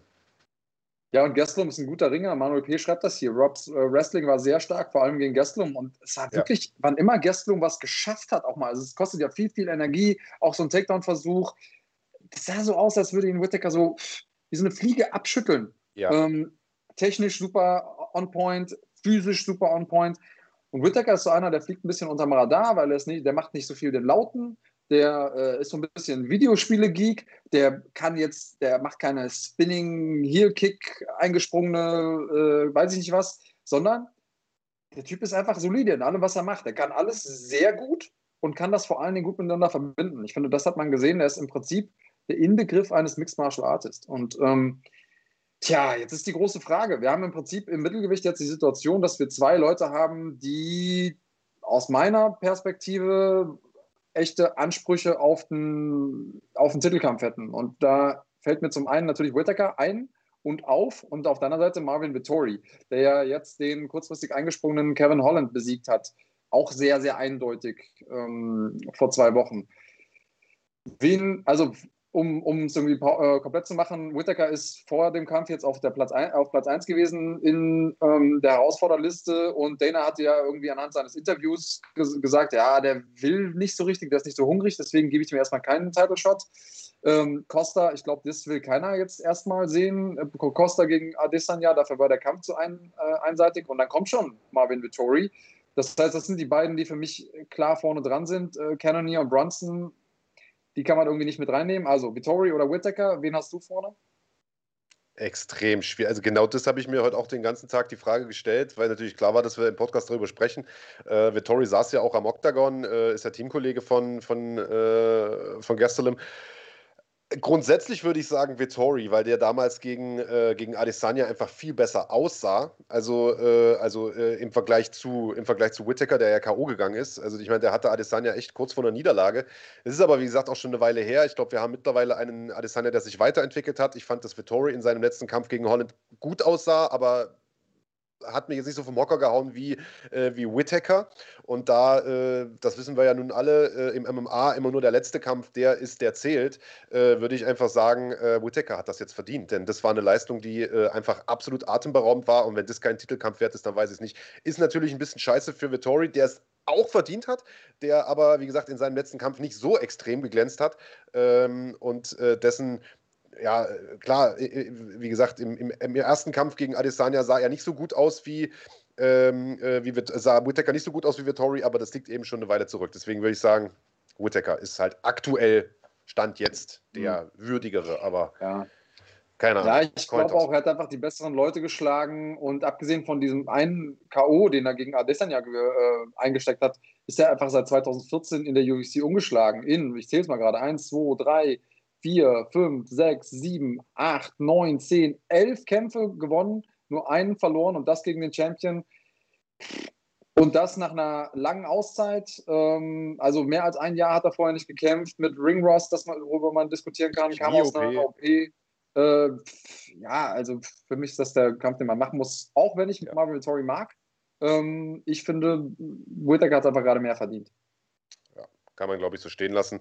Lass uns noch das Tippspiel auflösen, äh, damit wir dann auch bald zu Mandy kommen. Äh, wir haben echt wieder einen Haufen coole Sachen in der Sendung, denn What's in the Bag gibt es ja auch noch. Äh, wir haben alle gesagt, Whittaker macht das, inklusive Schlagwort Nation. Dementsprechend hier nochmal durch die Bank weg. Zwei Punkte für alle. Und es ist mal wieder, endlich mal wieder, muss man sagen, ein Tag, an dem der Tippspielkönig einen Sieg nach Hause holt. Sechs Punkte. für mich, vier für dich, vier für die Schlagwort Nation. Äh, damit haben wir einen neuen Gesamtpunktgestand von 44 für mich, 48 für dich. Es sind nur noch vier Punkte, Big Daddy. Das ist alles noch machbar. Und übrigens, das ist vielleicht äh, auch ganz interessant für dich, auch der, äh, der Abstand zur Schlagwort Nation ist gar nicht so groß, ehrlicherweise. Die haben 55 Punkte.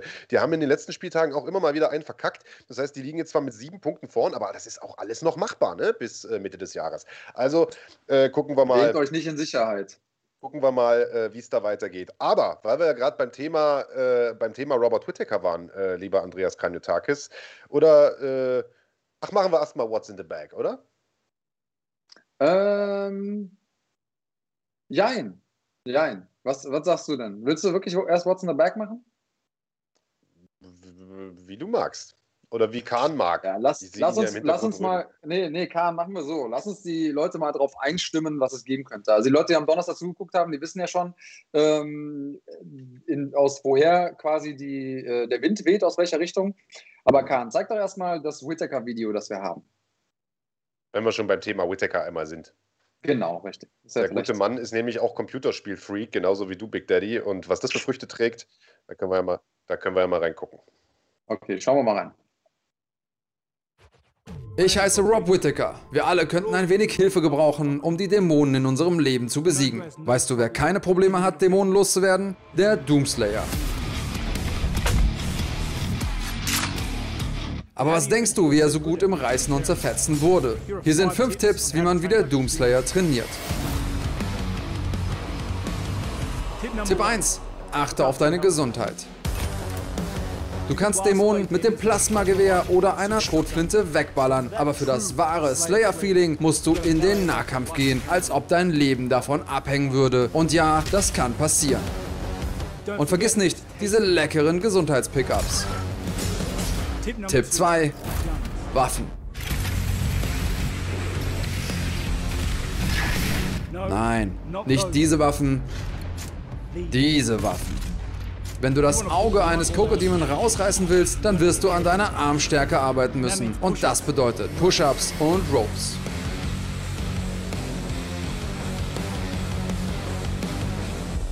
Tipp 3, Leg Day. Tipp 4, Cardio. In einem brutalen Kampf musst du immer in Bewegung bleiben. Tipp 5, trinken.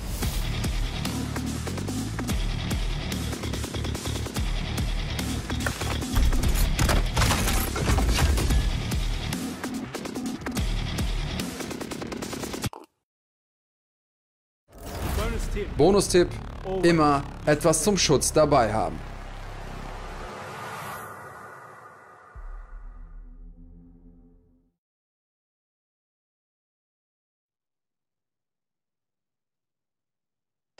Der Whittaker, der klang auf einmal so soft, Andreas Granutakis. Kannst du dir das erklären?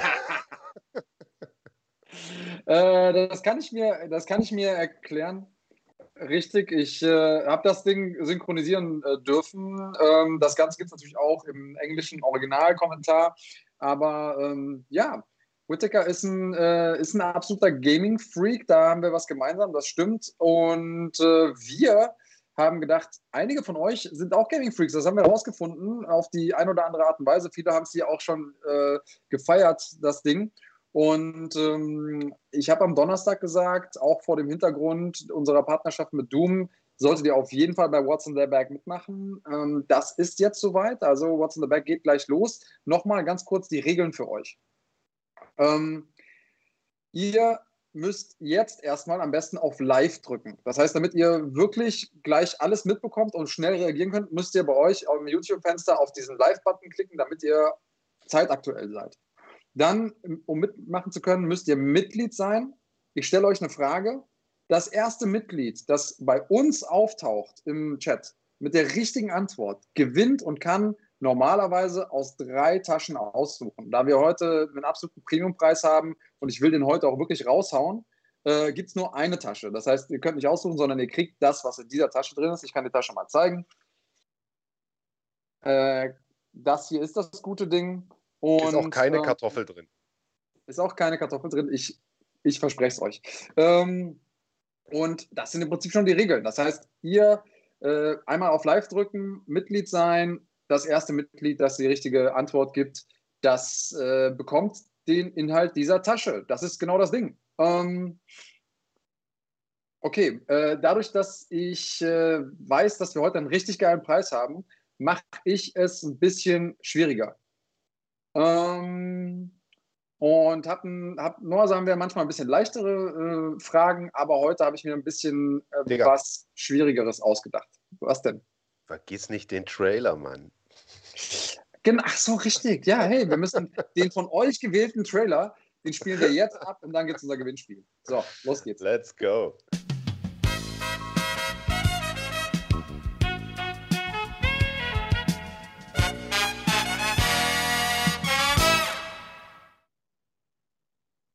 So, jetzt. Jetzt. Also, ihr alle habt hoffentlich eure Finger gespitzt, ihr seid auf Live gegangen und seid jetzt am Start. Denn ich will von euch wissen, Robert Whittaker hat ja The Ultimate Fighter mitgemacht und ist da auch da in die finale Runde gekommen. Ähm, wer war im Hauptkampf? Welche beiden Kämpfer waren im Hauptkampf, als Robert Whittaker im Finale von The Ultimate Fighter stand? Nicht einfach, aber es wird sich lohnen.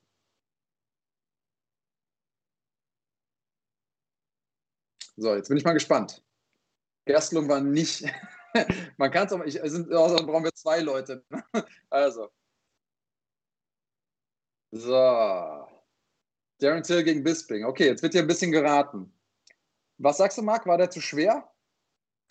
Nö. Warte mal ein bisschen. Aber stell die Frage vielleicht nochmal. Das äh, kam vielleicht ein also, bisschen Verständnis. Es geht, es geht um den Hauptkampf auf der Fightcard. Ah, da haben wir es schon. Zartes Rehlein. Hat es schon gemacht. Also, es ging um den Hauptkampf der Fightcard, in dem äh, Whittaker sein TUF-Finale bestritten hat und Ross Pearson gegen George Satoropoulos äh, den kleinen Tippfehler, verzeih ich dir, zartes Rehlein 91, absolut richtig äh, gemacht und du bekommst den Inhalt unseres, unserer Tasche heute, unseres Bags heute. Ähm, und ich hole aus dieser Tasche, wahrscheinlich nicht allzu verwundert, verwundernd, überraschend, vielmehr, einen Dämon. Das Ding ist ein Kakodemon. Das ist der Preis. Äh, das Ding äh, steht quasi ähm, sinnbildlich für unseren eigentlichen Preis. Der hat nur nicht in unsere Tasche gepasst, deswegen ich hole den mal gerade ins Bild. Ah, wir haben eine Doom Collectors Edition für euch am Start. Das Beste halt mal ein bisschen weiter weg, Dicker, hinter das Mikro. Ja, ja so, genau. genau. Also, das Beste ist, das Ding ähm, könnt ihr euch aussuchen, für welche Plattform. Das Ding ist richtig nice. Äh, Kahn, äh, Bild, Blick, äh, blend mal bitte ein, was da drin ist. Zumindest mal ein Teil des Inhaltes können wir euch schon mal einblenden. Genau, das Ding, ich habe das mal kurz aufgemacht äh, vorhin und habe ein, hab ein Bild drüber geschickt. Das ist da unter anderem drin. Also wir haben altes, äh, altes Kassettentape da drin, logischerweise das Spiel, ähm, Artbook, jede Menge Sachen und ihr habt den Originalhelm ähm, von, äh, vom Doomslayer noch am Start. Das Ding ist richtig geil und ihr bekommt es in Mint. Also ich habe es ich nur ganz kurz aufgemacht und wieder zugemacht. Das heißt immer noch in perfekter Verpackung. Es kommt Double Box äh, zu dir, zartes Rehlein. Ähm, ich hoffe, dass du dich über das Ding genauso freust, wie ich es tun würde. Und ein paar Leute hier aus der Community im Chat, die freuen sich auch extrem. Also ich packe das einmal wieder weg. Geht gerne am Montag auf die Reise zu dir. Schick uns nur über Instagram deine ähm, Adresse, dass wir es dir zukommen lassen können. Ja, so ist es. Also für einen schlappen Fünfer im Monat äh, für die Basic-Mitgliedschaft oder einen Dreier für die Support-Mitgliedschaft äh, bekommt ihr nicht nur äh, Events ohne Ende äh, hier bei uns auf dem Kanal, sondern könnt auch am What's in the Bag Gewinnspiel regelmäßig teilnehmen. Und wie ihr ja, seht, die Preise können sich sehen lassen. Ja, Doom, lieber Andreas Kranjotakis, du bist ja der absolute Zocker-Experte bei uns. Du hast das Ganze nicht nur angezockt, sondern mehrfach durchgezockt. Ähm, und hast mich ehrlicherweise auch so ein bisschen heiß gemacht. Ich bin ja auch so ein alter äh, Shooter-Freund. Ich komme ja noch so aus dieser Quake 2 äh, und Unreal äh, sozusagen äh, Zeit und muss ehrlich gestehen, dass ich äh, mich erstmal an das neue Tempo gewöhnen musste. So, also äh, das war für mich erstmal absolute Reizüberflutung. Aber sobald es einmal geschehen ist, bist, das ist wie so eine Sucht, kommst du aus dem Ding nicht mehr raus. Absolut. Also das ist, ähm, ich habe schon auch am Donnerstag gesagt, das ist eigentlich das perfekte Spiel dafür, wenn man irgendwie wach bleiben möchte, weil die UFC nachts läuft und äh, bei anderen Games, da kann man schon mal so ein bisschen, wenn man durch die Gegend läuft und irgendwas sucht oder Konversationen hat oder so, mal ein bisschen wegpennen bei dem Spiel, das ist im Prinzip wie eine Adrenalinspritze. Äh, das geht immer weiter. Es gibt einen äh, fetten Multiplayer-Teil, der auch Bock macht. Also wenn ihr das online spielen wollt ähm, gegen eure Freunde oder andere Leute, dann könnt ihr auch in die Rolle von Dämonen schlüpfen, was ich auch richtig geil finde. Also kannst mal quasi Perspektivwechsel machen. Und ähm, ja, das Ding ist äh, High Pace. Es ist also kein Shooter, wo man campen kann, wo man sich irgendwo zurückziehen kann mit seinem Snipergewehr und gucken, sondern du musst nach vorne, du musst rein. Und äh, wie ihr das auch bei Gastelum eben, bei Gastelum, bei Whittaker eben gesehen habt, ähm, du musst eben, um deine, um deine Health Bar wieder aufzufüllen, musst du ran, musst du in den Nahkampf, musst du äh, die Leute irgendwie mit deiner Kettensäge äh, bearbeiten. Richtig, richtig, richtig.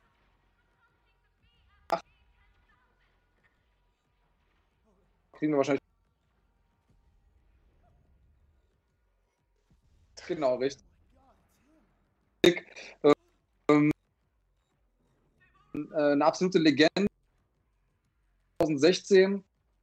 Und äh, das Coole ist an, an äh, dem, was wir gerade verlost haben, an dieser Special, äh, Special Edition, da ist alles drin. Also ihr bekommt das Basisspiel, ihr bekommt äh, die Ancient Gods Part 1 und die Ancient God, Gods Part 2, das sind die, die Add-ons. Und da wird dann wirklich auch die Saga abgeschlossen vom Doomslayer. Das Ding würde im Normalfall würde die Eternal äh, Deluxe Edition, die Doom Eternal Deluxe Edition ähm, zusammengerechnet 99,99 Euro kosten.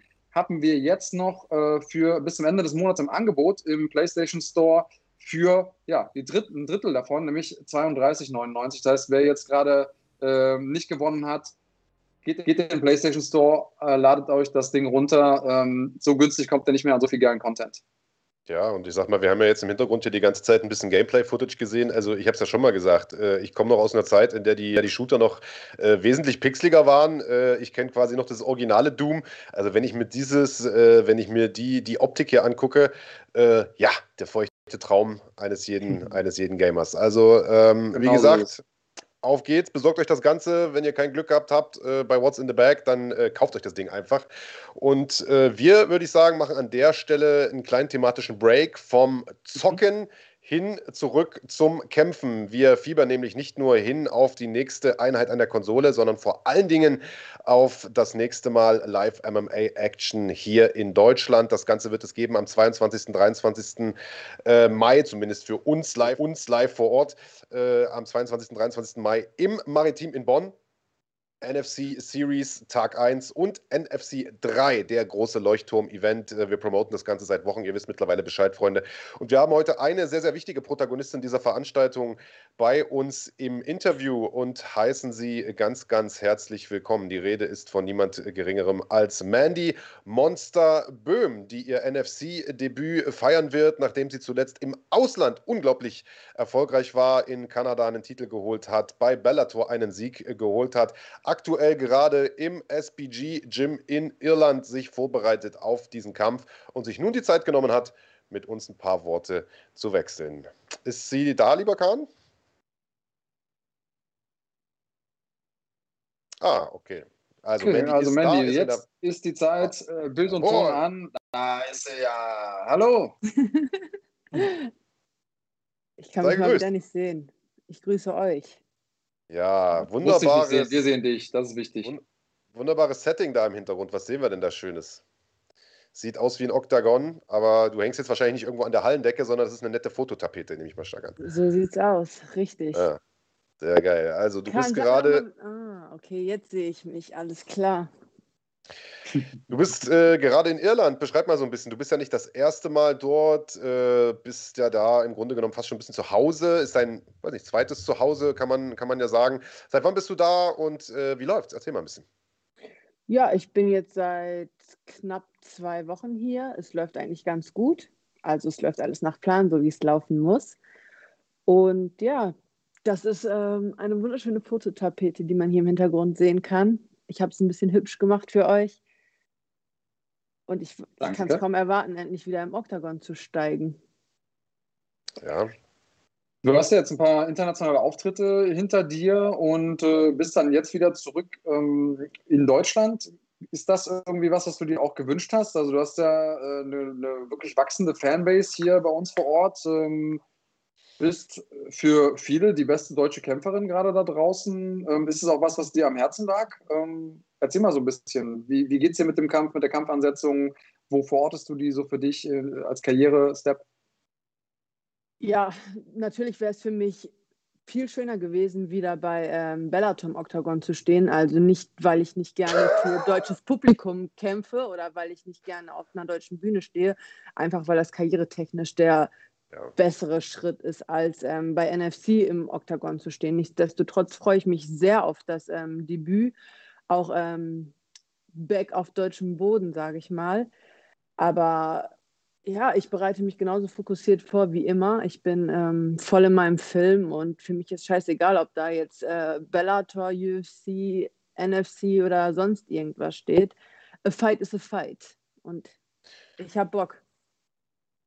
Genauso sieht es aus. Und ähm, letztlich weiß man ja äh, gar nicht, äh, wohin, wohin sowas dann führt. Also welcher Karriereschritt da der richtige ist, das lässt sich im Vorfeld ähm, relativ schwer ausrechnen. Jetzt ist aber eine Sache schon mal Fakt. Äh, deine nächste Gegnerin, die ist zumindest schon mal bekannt, nämlich äh, Marlene Hermansson aus äh, Schweden.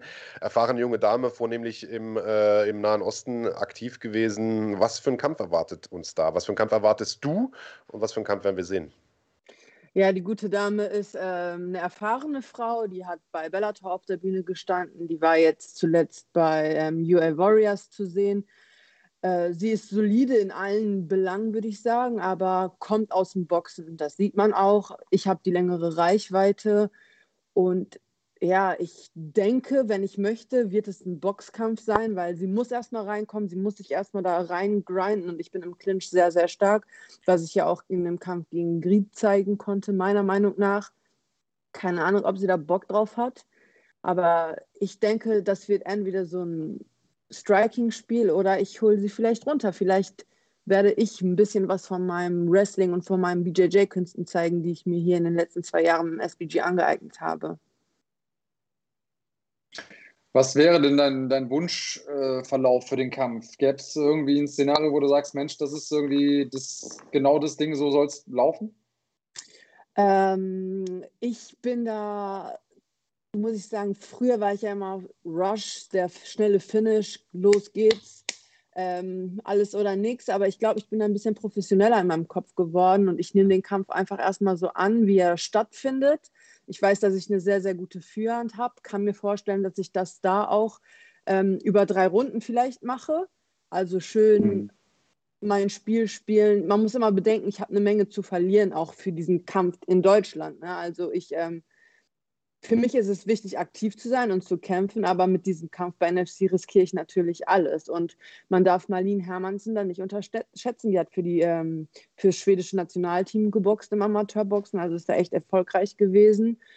Und ähm, hat auch nicht gegen irgendwelche Fallobstfrauen da gekämpft und ihre Niederlagen kassiert. Also sie ist eine starke Gegnerin, die man nicht unterschätzen soll.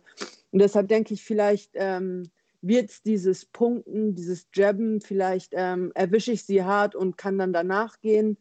Äh, ich bin für alles bereit und für alles offen, je nachdem, wie ich mich fühle, wie der Kampf sich entwickelt, in was für einem Flow. Ich bin aber natürlich auch immer bereit für den Takedown, sollte ich da im Stand nicht klarkommen, wovon ich aber nicht ausgehe. Und ähm, ja, ich lasse mich einfach überraschen. Also äh, für alle äh, Zuschauer, die vielleicht noch gar nicht so richtig wissen, über wen wir eigentlich sprechen, Marlene Hermansson, äh, die die Dame vielleicht noch nicht kannten, äh, aufmerksame Zuschauer, zumindest von unserem Kanal, dürften sie schon mal gesehen haben, denn sie hat zuletzt erst vor ein paar Wochen gekämpft, nämlich bei UAE Warriors 18. Das Ganze konntet ihr äh, auch hier sehen. Und das ist ein Kampf, den sie durch Armbar verloren hat, Mandy. Das heißt, du hast es gerade schon selber gesagt, Background ist, ist, Boxen. Sie ist eine sehr, sehr gute Strikerin, eine sehr, sehr technische Strikerin auch. da liegt äh, natürlich doch eigentlich äh, auf der Hand, eigentlich, dass man versuchen sollte, die runterzubringen. Äh, aber du sagst gerade, du traust dir dazu, auch im Stand mitzuknallen. Ja, ich finde, ich bin auch eine sehr, sehr gute Strikerin. So. Ich, ähm, ich boxe einfach gut, ich mache meine Hausaufgaben. Ich weiß, dass ich gut boxe und ich habe mich da auch unglaublich ähm, entwickelt. Ich war jetzt zum Beispiel ähm, in den Niederlanden viel unterwegs mit Profiboxern. Team Holzken, Alicia Holzken hat mir da geholfen, mich äh, vorzubereiten dadurch, dass ich viel mit den Leuten von One Sports unterwegs bin, da äh, konnte ich wirklich technisch mit sehr, sehr explosiven Frauen arbeiten. Und ich, ich, ich habe mich da wohlgefühlt. Also es ist auch nicht so, dass ich mich unwohl fühle mit Boxerinnen im Ring und dann halt auch nicht mit Boxerinnen im Oktagon. Ich denke, ich gehöre zu einer neuen Generation von MMA-Kämpfern, die nicht alles irgendwie ein bisschen können, sondern ich mache meine Hausaufgaben und ich würde auch jederzeit einen Boxkampf machen. Ich bin einfach gut in allen Dingen, die ich tue. Ne? Das klingt natürlich jetzt wieder super bescheuert und ähm, arrogant, aber das ist einfach selbstbewusst und ich arbeite dafür und ich weiß, was ich kann. Ich kann das realistisch einschätzen und ich denke, Marlene Hermansen muss sich in Acht nehmen vor meinen Fäusten, weil äh, die sind, wenn ich an was gearbeitet habe in den letzten Monaten, dann in, an meinen Händen so und die Schlaghand, die kommt diesmal. Jemand, der das auf jeden Fall nicht getan hat in den letzten Wochen, war Ben Askren. Und bevor wir weiter über ja. deinen Kampf sprechen, äh, weil das thematisch jetzt gerade passt, Entschuldigung, dass ich reingrätsche, Andreas, äh, lass uns mal ganz kurz nochmal dein Statement hören. Hast du den Kampf geguckt? Was ist deine Meinung zu dem Ding? Weil das war ja nun unser Aufmacher heute auf dem Thumbnail. Da wollen wir dich natürlich auch zu fragen. Ja, Freak Fights, ne, von vielen geliebt. Ich ähm, finde es natürlich absolut hervorragend für Ben Askren, der da mal ganz trockene Millionen mit nach Hause genommen hat. Ich glaube, da stand zwar, es ging um eine halbe Million, aber er selbst sagte, es würde voll um eine Million gehen. Äh, der Typ hat sich scheinbar Zero vorbereitet, hat, ähm, weiß ich nicht, schön Kuchen gegessen und im Garten gechillt mit seiner Frau. Keine Ahnung, was mit dem los war. Ja, er sah auf jeden Fall happy aus über das Geld, aber sportlich gesehen war das eine absolute Nullnummer und ich finde es auch ein bisschen problematisch, wenn diese ganzen YouTuber-Leute uns ähm, so den Space klauen für gute Kämpfe oder wenn richtige Athleten unter solchen Leuten äh, in einem Main-Event kämpfen müssen, finde ich irgendwie ein bisschen peinlich. Ja, kann ich sehr gut nachvollziehen. Ähm, eigentlich sollte da die sportliche Relevanz entscheiden, wer als letzter kämpft und äh, wer die meisten Spotlight abbekommt. Ist halt immer so ein bisschen ähm, zweischneidiges Schwert, weil auf der einen Seite, wie viele Leute hätten die anderen Leute dann gar nicht erst gesehen, wenn äh, nicht die beiden, die den, den Fame hatten oder eben die öffentliche Aufmerksamkeit oben stehen. Also ist eine, ist eine lange und schwierige Diskussion. Ich glaube, worüber wir nicht diskutieren können, ist, dass äh, die sportliche Relevanz gegeben ist. Nächste Woche bei UFC 261 und da gibt es ja zwei Damenkämpfe, die von besonderer ähm, Bedeutung sind, von äh, besonderer Tragweite auch. Whaley Zhang kämpft gegen Rose Namajunas und äh, Valentina Shevchenko gegen Jessica Andrade. Hast du eine Meinung zu den Kämpfen? Ja, Valentina Shevchenko die äh, Flyweight Queen schlechthin. Die ist einfach eine Maschine, diese Frau. Äh, ich sehe da auch kein Land für Andrasch, also gar kein Land. Ich denke, Valentina Shevchenko ist so ein Profi, so abgeklärt und so gut in allen Aspekten dieses Games, dass ähm, egal wo dieser Kampf hingeht, ich denke, sie wird ihn führen und sie wird ihn dominieren.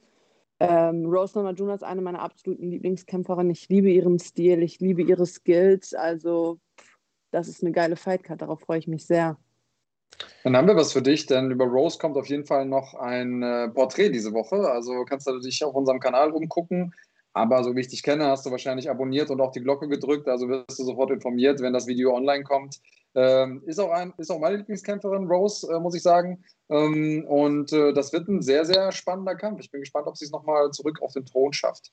Marc, ich habe dir äh, das Wort abgeschnitten. Du wolltest noch was sagen, glaube ich. Äh, nee, ich bin bei dir. Ähm, ich wollte nur jetzt irgendwie den Wechsel nochmal machen, weil du gesagt hast, die, die Flyweight Queen der UFC, äh, vielleicht hin zur künftigen Flyweight Queen. Müssen wir mal gucken.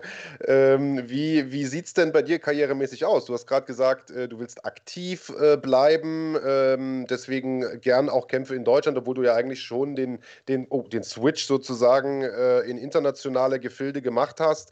wobei ich auch immer der Meinung bin, es ist ja gar kein Schritt zurück zurück, wenn man sagt, man kämpft nochmal zu Hause. Ne? Aber äh, das wird ja in der Öffentlichkeit häufig so wahrgenommen. Äh, aber wie, wie sieht es denn aus äh, an der Bellator-Front? Also ich kann mich entsinnen, als der Deal damals unterschrieben war, ähm, da war ein Kampf gegen Liz Carmouche mal im Gespräch und so weiter. Äh, jetzt rollt ja Bellator langsam wieder so ein bisschen an, wenn auch leider irgendwie nicht auf legaler Weise in Deutschland zu gucken, glaube ich zumindest. Also korrigiere mich, wenn ich falsch liege. Die Frage kommt nämlich sehr, sehr häufig. Ähm, Gibt es da Neues? Äh, will ich gar nicht so lange rumschwallen. Also äh, was ist da? Haben die dir, kannst du da nochmal antreten? Wenn ja, wann und Sachen? Also ähm, die Prelims zum einen, die kann man immer auf YouTube gucken. Ja. Die äh, Maincard nicht. Da muss man irgendwelche Ninja-Streams benutzen. Die schicke ich euch dann gerne persönlich. und äh, ja, das Ding ist halt, ich habe mit den Matchmakern gesprochen, ich habe mit Bellauter geredet. Äh, es ist einfach gerade super, super schwierig. Die Amis wollen die Deutschen einfach nicht ins Land lassen und ich habe totale Probleme, mein Visum zu organisieren.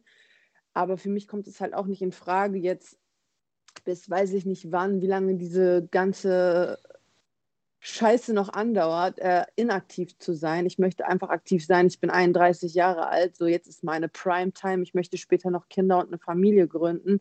Und wenn nicht jetzt, wann dann? Und das heißt, ich äh, gehe jeden Schritt, der gegangen werden muss, um meine Ziele in diesem Sport zu verwirklichen und zu verfolgen. Und ja, ich fokussiere mich jetzt auf NFC und was danach kommt, so von mir aus alles und jederzeit und gerne. Ich möchte kämpfen, ich bin bereit, ich bin fit.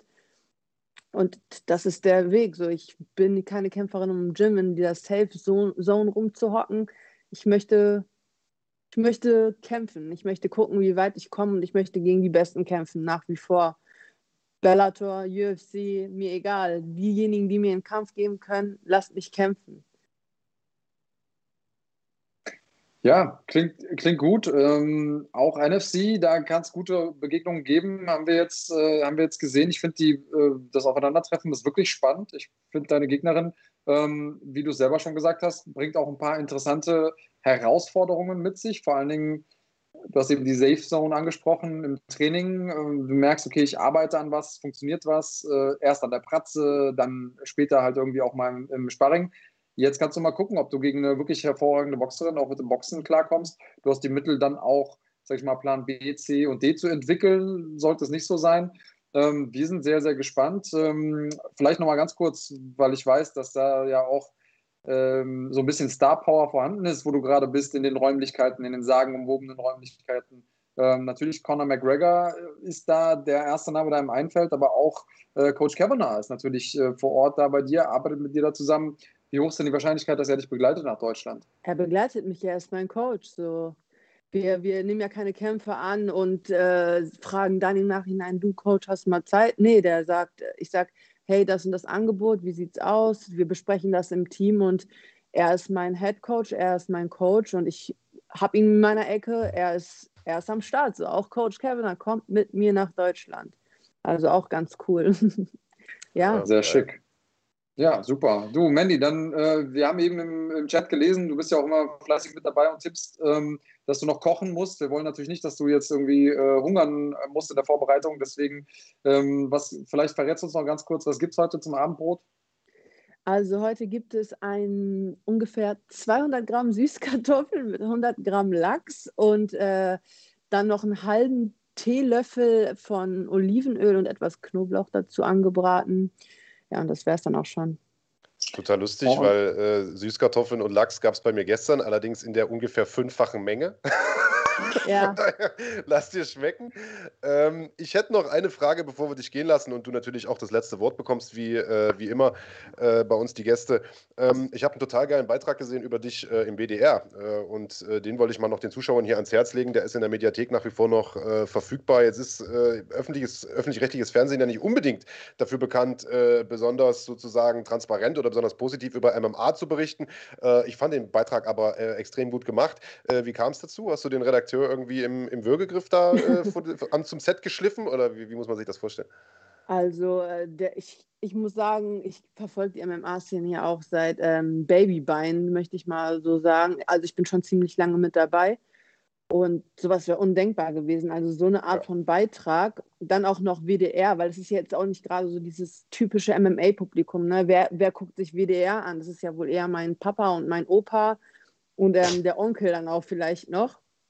Aber ich glaube, tatsächlich hatte die Dame vom WDR eigentlich geplant, diese, dieses ganze Produkt, diesen ganzen Film ein bisschen anders zu gestalten.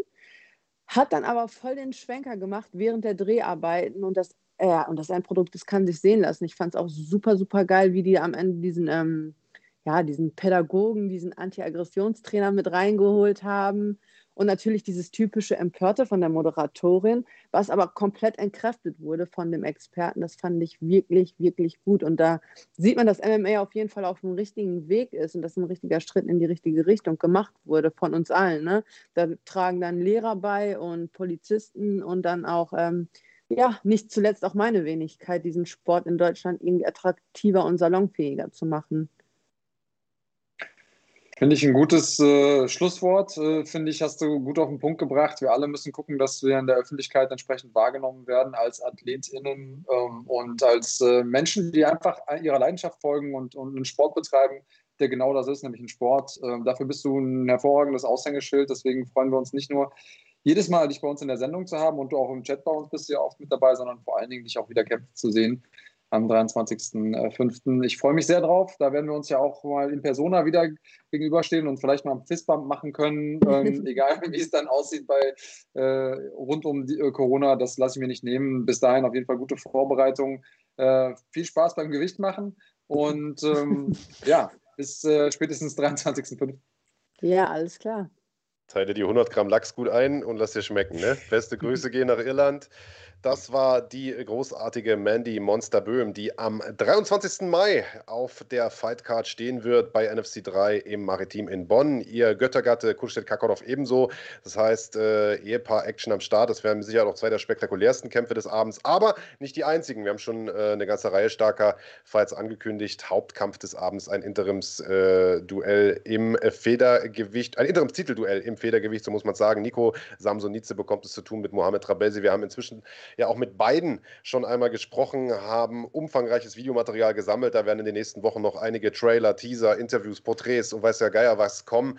Äh, zieht euch warm an, Freunde, äh, die paar Wochen bis Mai. Äh, da lassen wir es noch richtig krachen. Und am 23. bzw. am 22. und 23. Mai sowieso, Andreas. Ich kann es kaum erwarten, endlich wieder Ringluft zu schnuppern, dort zu sein, dieses Thai-Öl zu riechen aus der Kabine. So dieses, weißt du, da geht bei mir einfach mal sofort der, der Wettkampfmodus an. Es ist einfach nochmal, also der, der, der, der Kommentatorenmodus, der, der Live-Modus, Alter, ich habe da so einen Bock drauf. Äh, das ist einfach nochmal was anderes, als in der Sprecherkabine zu sitzen. Egal, ob da jetzt irgendwie Schwergewichts-WM, Cormier gegen Miocic oder weiß der Geier. Wenn du dort am Käfig sitzt, man, das ist einfach nochmal eine andere Hausnummer und äh, ich bin sehr, sehr gespannt. Mandy schreibt dir gerade in den Chat, dass du ganz trocken ihr doch noch das letzte Wort geklaut hast, beziehungsweise ich wahrscheinlich. Äh, uh, sorry, ja. Mandy, war kein, war kein böser Wille.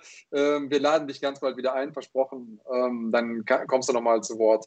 Äh, wenn du magst, kannst du auch jetzt nochmal reinkommen. Wenn es was Wichtiges war, das schreibt gerade Kahn, äh, dann komm gerne jetzt nochmal rein, dann äh, kannst du das loswerden. Wir wollten dich natürlich nicht einfach so aus dem, äh, aus dem Stream kicken.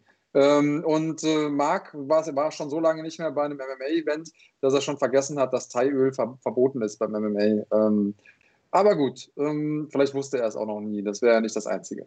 Ähm, ja, was haben wir noch? Haben wir noch irgendwelche, irgendwelche großen Sachen auf der, auf der Agenda für heute? Natürlich, weil hier gerade gefragt wurde von Empty Carp Fishing, sind wir am Donnerstag da und tippen wie vor jeder Numbered-Veranstaltung unsere Main, unser Main Event und, äh, oder unsere Main Fights für 261 und da sind ja nicht nur drei Titelkämpfe mit dabei, wir haben zwei davon angesprochen, ganz oben stehen natürlich Usman gegen Masvidal, also wenn ihr unsere Einschätzung hören wollt, müsst ihr Donnerstag einschalten, natürlich auch Shevchenko gegen Andrasch, haben wir eben schon gesagt, äh, Weili Zhang gegen Rosna Majunas, Chris Whiteman gegen Uriah Hall, das wird auch nochmal spannend, ich glaube, da könnte man so nicht die erste Riege der Herausforderer, aber so die zweite Riege der Herausforderer nochmal rauskommen. Und Alex Oliveira bekommst mit Randy Brown zu tun. Also ein paar echt gute Kämpfe auf der Fight Card. Wir dürfen die kommentieren bei äh, The Zone. Marc, äh, deine Wenigkeit, äh, Sebastian, meine Wenigkeit zu dritt diesmal. Ähm, und äh, wenn ihr noch keine Zone habt, dann könnt ihr es euch besorgen. Haben wir hier für euch einen Link in der Videobeschreibung. Äh, kriegt ihr einen kostenlosen Freimonat. In Deutschland könnt ihr bei The Zone ähm, die ganzen UFC-Veranstaltungen inklusive der Pay-Per-Views im The Zone-Abo bekommen, also ohne Extrakosten dafür. Das ist ein Luxus, den haben die meisten Leute auf der Welt nicht. Ähm, deswegen ja, ist da jeder Cent auf jeden Fall sein Geld wert.